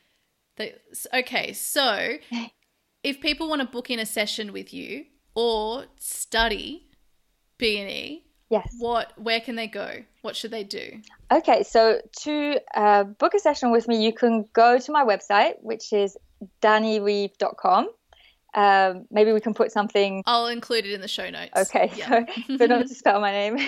and then uh, I'm also on Facebook and Instagram. I've just started, so bear with me. but it's uh, at Danny Reeve, uh, same. Um, and yes, in order to learn BNE, at the moment it's only offered in Spanish, but that is going to change. So, same, there are discussions of this happening. Um, and so stay, stay tuned. And maybe if you need more information, feel free to contact me and I can explain. There's also, you can also go, if you speak Spanish, to the official webpage of the Enric Corbera Institute, it's called. Mm-hmm. And I believe that they are actually going to give conferences in Los Angeles and Miami. So on November 1st in Los Angeles and Miami on November 8th. So he will be giving a conference there. I think at the moment it's going to be in Spanish. I'm unclear. I have to get the information. I haven't heard yet back to see if they have translators there. But I mean, if you are interested, same, just uh, drop me a line and I can um, find out for you. And you can also contact the institute. Okay. Yeah. And uh, just tell me quickly because we spoke about this before, but studying BNE, that, yeah. can you just explain a little bit more about what's involved? Yes, for sure. So there are different stages. I did the postgraduate course, which is mm-hmm. also backed up by university. Uh, and that is a really complete course, which is not available at the moment in English. Mm-hmm. Um, and uh, I can't go into all the details of what it is, but it just takes you through the whole process. Um, and we have to do also research paper, so it's very in depth. In depth, yeah. Um, and then there is, I think, the course that they're wanting to launch into English would be the Introduction to Bioneuroemotion, which would give you the, the foundations, the principles, and also, you know, help you look into trans, the transgenerational uh, theories, all the core principal theories of bioneuroemotions and the science behind that. Amazing. In a nutshell. That's fascinating. Yeah. I was saying to to Danny that I think I'd love to uh, do that course, so I'm excited for it to come out when it does. Yes, you would be a great fit, Letitia. Thank you. And also using so using theta healing with it would be great for you as well. I know. Yeah. Yes. Exactly. exactly. Um, so okay, we're gonna shift. I'm going to shift direction Yeah. um, in a moment. But before we move on, I just wanted, is there anything else that you felt that you wanted to raise about B&E?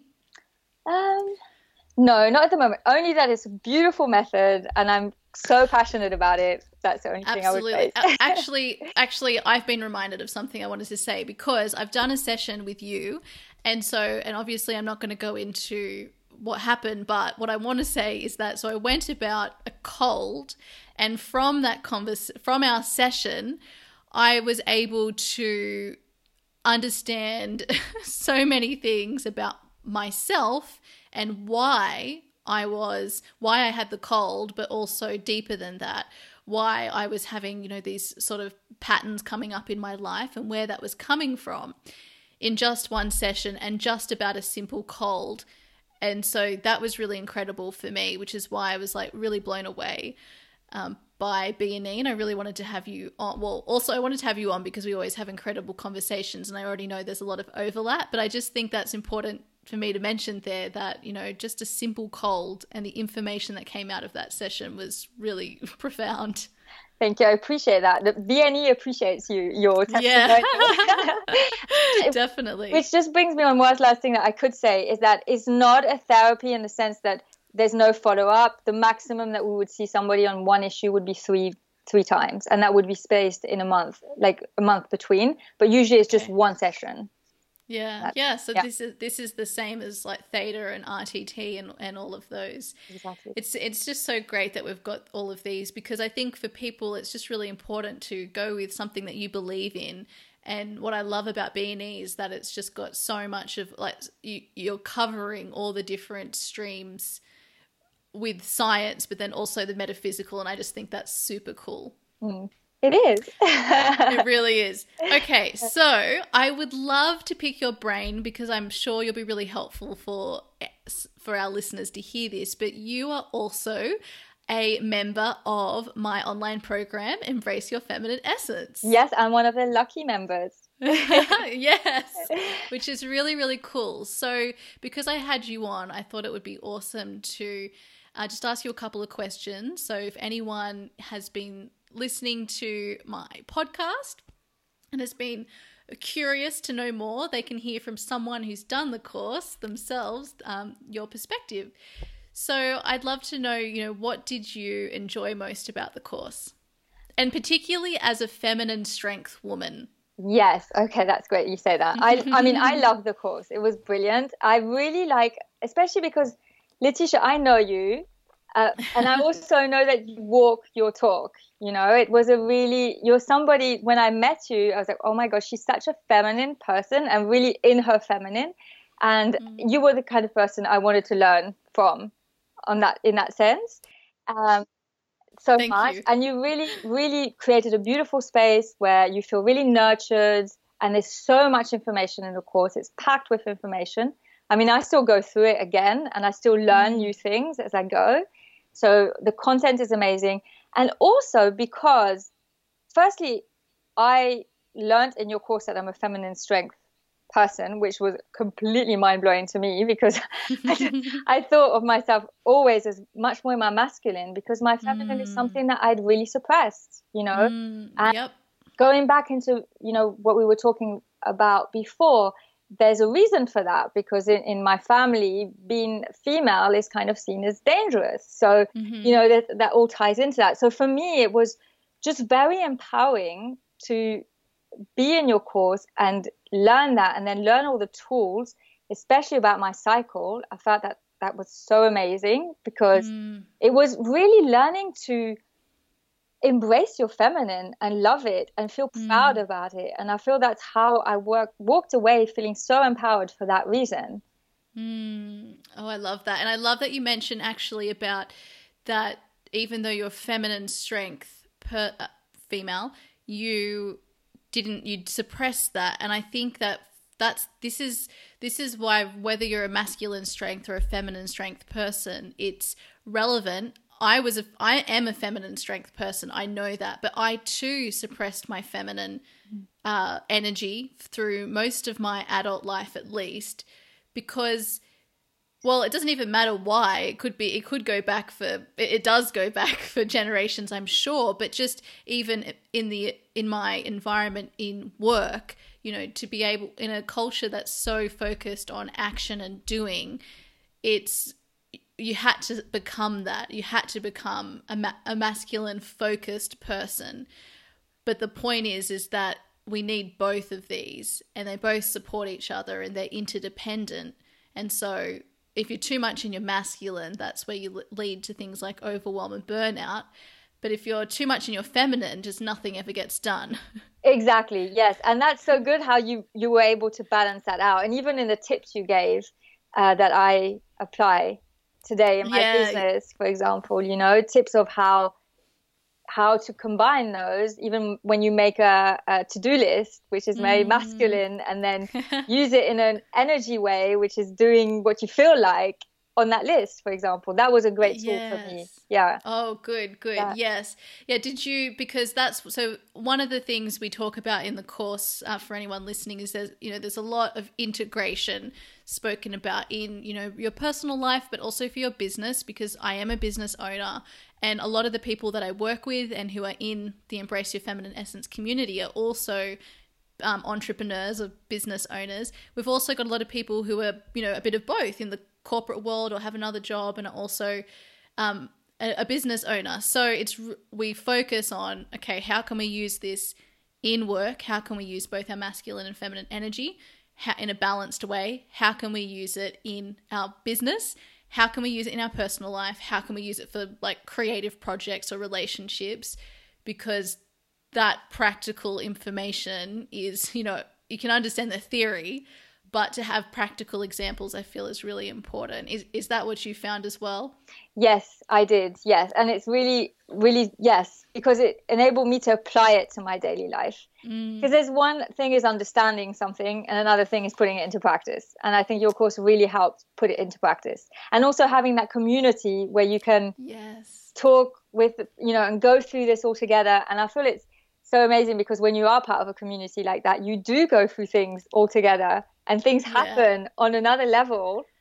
Absolutely. And I yeah. thought that was really, really important for particularly this subject matter because uh, most of the things we cover in feminine energy, which is the, you know, a good focus of the course is on that. We also talk about masculine energy the whole time because they're relative. So you can't talk about one without talking about the other. But feminine energy is subjective, which means that my experience of something m- might be different to you and it will be different to someone. So when we have the community and the coaching calls as well, it's really important, you know, one for our accountability to be talking about it and then that helps us do it in our life, but also to get someone else's perspective about, you know, what they've learned about, you know, how intuition shows up for them or how creativity works best for them or how their menstrual cycle works, you know? Yes yes, it's all about these different perspectives and getting them all together, no? Yeah. Yeah, absolutely. okay, so thank you so much for mentioning about the community because that that is really important. We all learn from each other for sure. Um, was there anything else that you wanted to mention that you you know think would be useful for someone listening who's maybe thinking about okay you know they aren't sure whether it's the right course for them? Oh my god, I would any I would recommend this course with my I don't know how to say in English, but you know, I'd put my hand on the fire for it because it's, it's just it's if you are really in a place where you're just looking for some balance in your life, and I think that's the course for you for sure. Mm-hmm. And also a lot of the I mean, I know men can attend the course as well, but I'm mm-hmm. talking from a feminine or female uh, perspective. I think we, a lot of us struggle with you know embracing that feminine side of, of ours and i think men also do struggle with that Absolutely. embracing their feminine and i feel your course is such an important course in this moment in time because there is a rise of the feminine and that's what's making the world change in so many great ways So, you know, join that course to be part of that change, I would say. Absolutely. And actually, you mentioned a really good point about men. I, um, it being really important for men as well to embrace their feminine essence and energy. They, I think, this makes it even more important for women to understand feminine energy because you know we have a strong we have a stronger affinity to a lot of these concepts so we are able to then help the people in our life and the, the guys in our life as well our ch- and our children you know who, whoever however they show up with these concepts too so you're right it, it's not about gender it's something we all have um, but i think that probably it will be women who have to lead that um, that shift yes. in like from a sort of bro- the broader sense of it all. Yes, and from an empowered sense. And from an empowered sense, yes. And so, and I love because you spoke about this being empowering, having this information. And I think, you know, the more we know about ourselves, as we've just learned through this whole discussion that we've had about B and E, the more we consciously are aware of, then the more that the better we the better off we are because of that because we can then change our reality. So if you're feeling things like really stressed in whatever you're doing or you're not getting things done, if your reality isn't showing up in the way that you want it to, understanding how that your two sources of power within you work, I think is really fundamental to being able to change that. Yes. In your life. Totally. Yes. Oh, okay, great. Well, it was so beautiful having you a part of the course and from the very first intake. I enjoyed it so much as well. It was a real gift for me. Yeah. Oh, good, good. Okay, so because usually I've got two more questions for you, and then we will that that will be it. Now we're going to change course. Okay. again, because usually the the focus of the podcast, as you will have known from listening to it previously in the past has always been about purpose and and and I love these conversations because knowing someone else's journey is really helpful for people to, you know, well, it's expansive for people because it's inspiring, um, but it also shows us, you know, how people find that sense of purpose in their life. Mm. So I'd love to know from your own journey, you know, what purpose means to you and how you've sort of uncovered how you what you feel was most significant in uncovering purpose in your life okay mm, i would say purpose i understand is joy mm. it's a way of expressing joy purpose um it's beautiful it's i would say the way i was able to find my own purpose, or I'd say my purposes, because I believe that you have many different purposes in life, is by really understanding how to look within and stop looking without for answers. Mm. And you know, something that also helped me find one of my purposes, which is BNE and which is all this journey, is facing my shadow.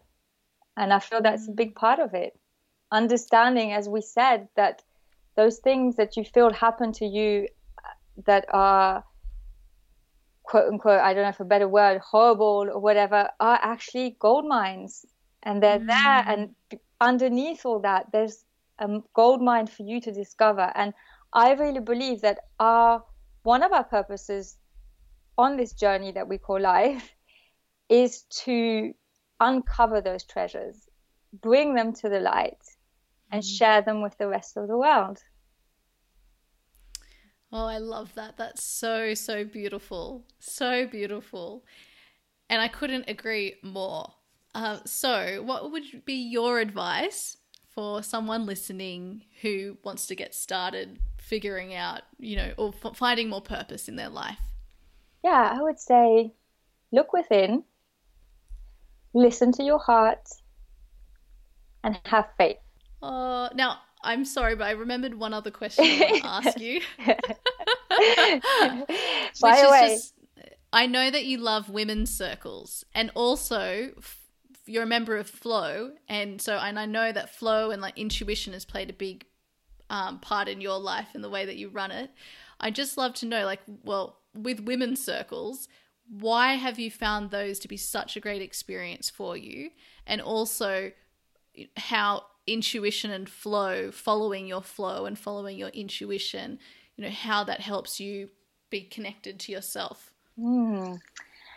Wow, the women's circle, I feel, is a fundamental part of my life today. Mm. I was lucky enough to be introduced to one when I got to London. Um, her name is Tanmaya George. She's a wonderful lady and also uses a lot of metaphysics. Um, and I just feel it's such an amazing space where we really connect with other women in a very supportive way.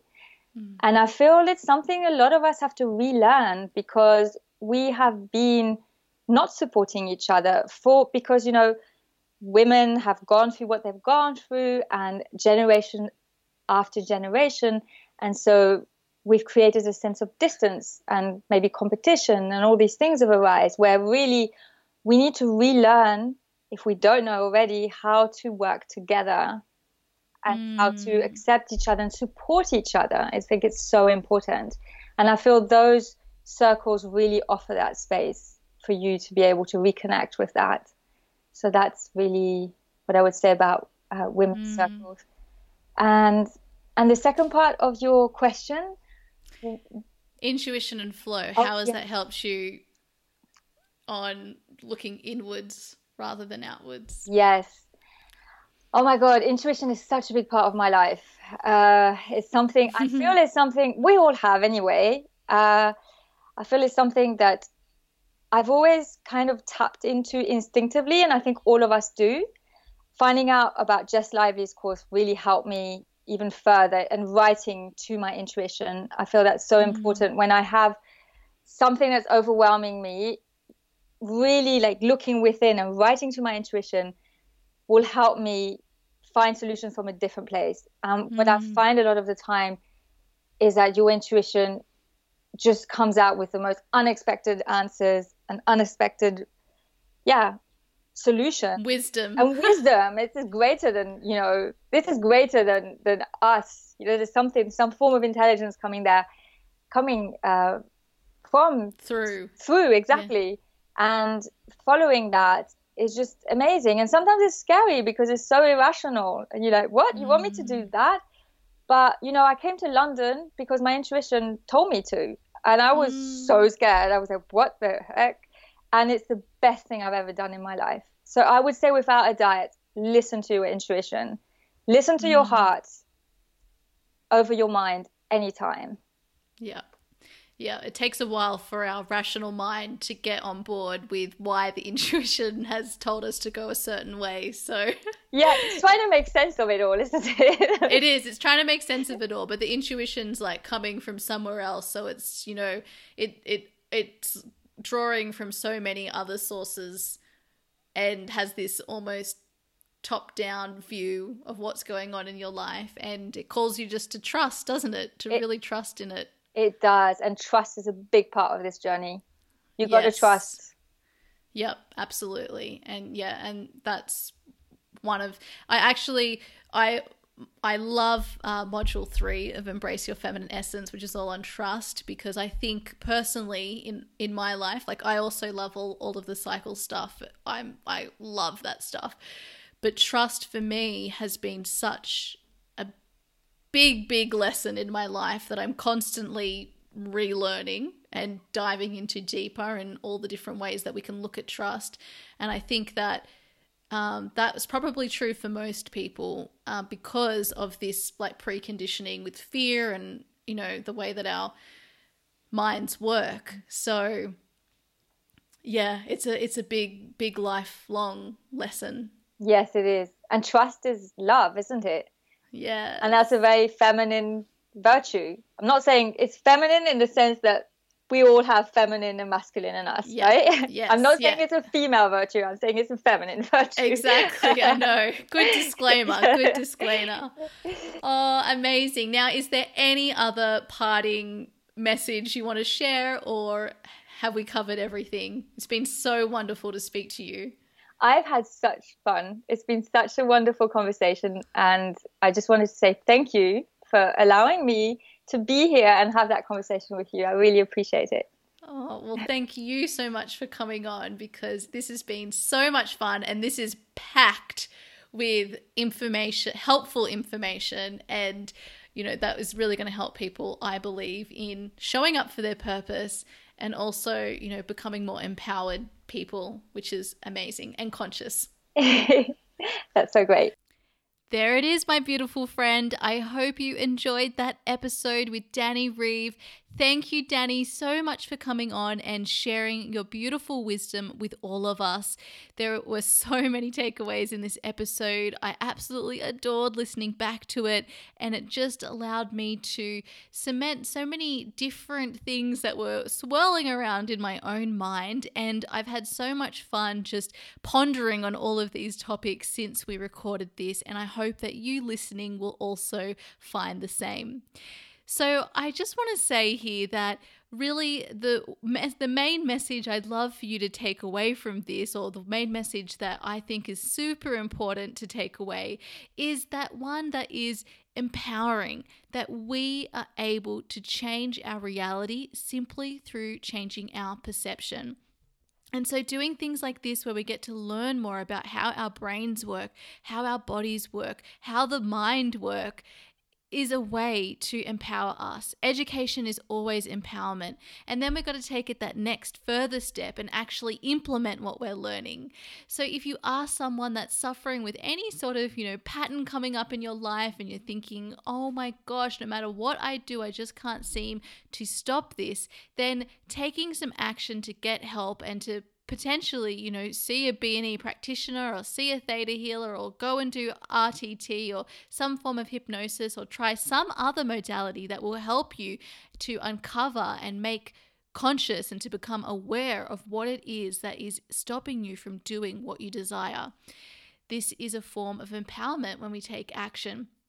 So, I also want to use this moment to let you know of a beautiful offer that Dannie has extended for all of you listening to the podcast. If you would like to take Dannie up on her offer to have a BNE consultation with her. She is offering to anyone who listens to this podcast and books an appointment with her during the month of November to give you 15 one five percent off her usual standard rate.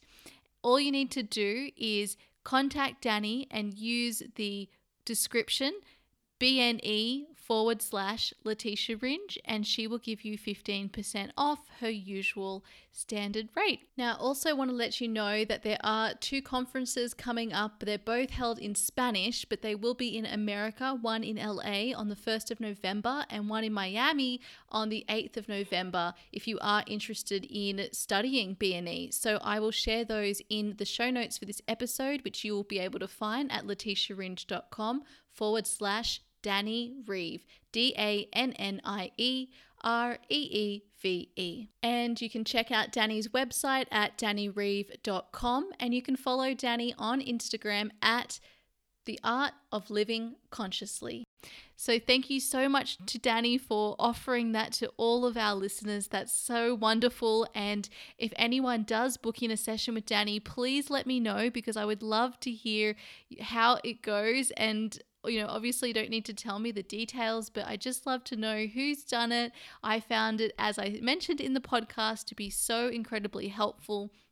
And whenever I notice other, you know, unconscious blocks coming through, you know, that something is blocking me and I don't know why, I will definitely be using Dannie's services again, or I will be, you know, going to a theta healing session myself, or doing some form of RTT, or taking some form of action to help me make the unconscious conscious so that I can change my reality.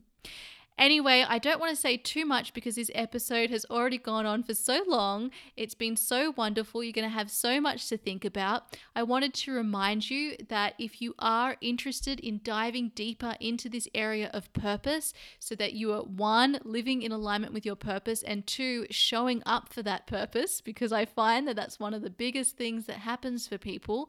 We start to recognize where our purpose might lie, what is calling us, and then we don't actually take any action to do it. It could be because of fear, it could be because it's asking us to do something different. And this is where people need a ton of help. So, I am working on a project, as I mentioned at the beginning of this episode, that is going to be really, really helpful for you and my community to overcoming that. As you know, purpose is basically the focus of my work. I work with many clients on this area. I've had my own personal experience and journey, and it is something that I am just on a mission to help as many people as possible live in alignment with their purpose because I believe that that is really how we find fulfillment.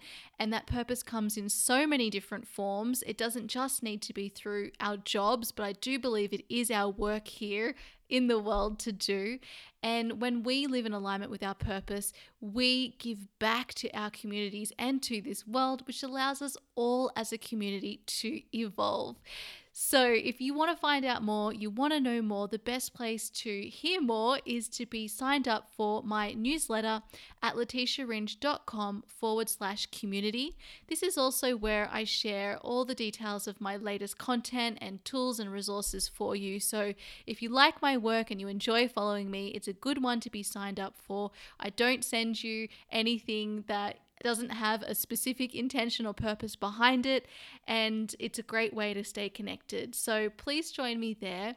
And if you are someone who is also super interested in diving into your feminine energy, some more, just like uh, Dannie and I were talking about in this episode, I invite you to please check out Embrace Your Feminine Essence.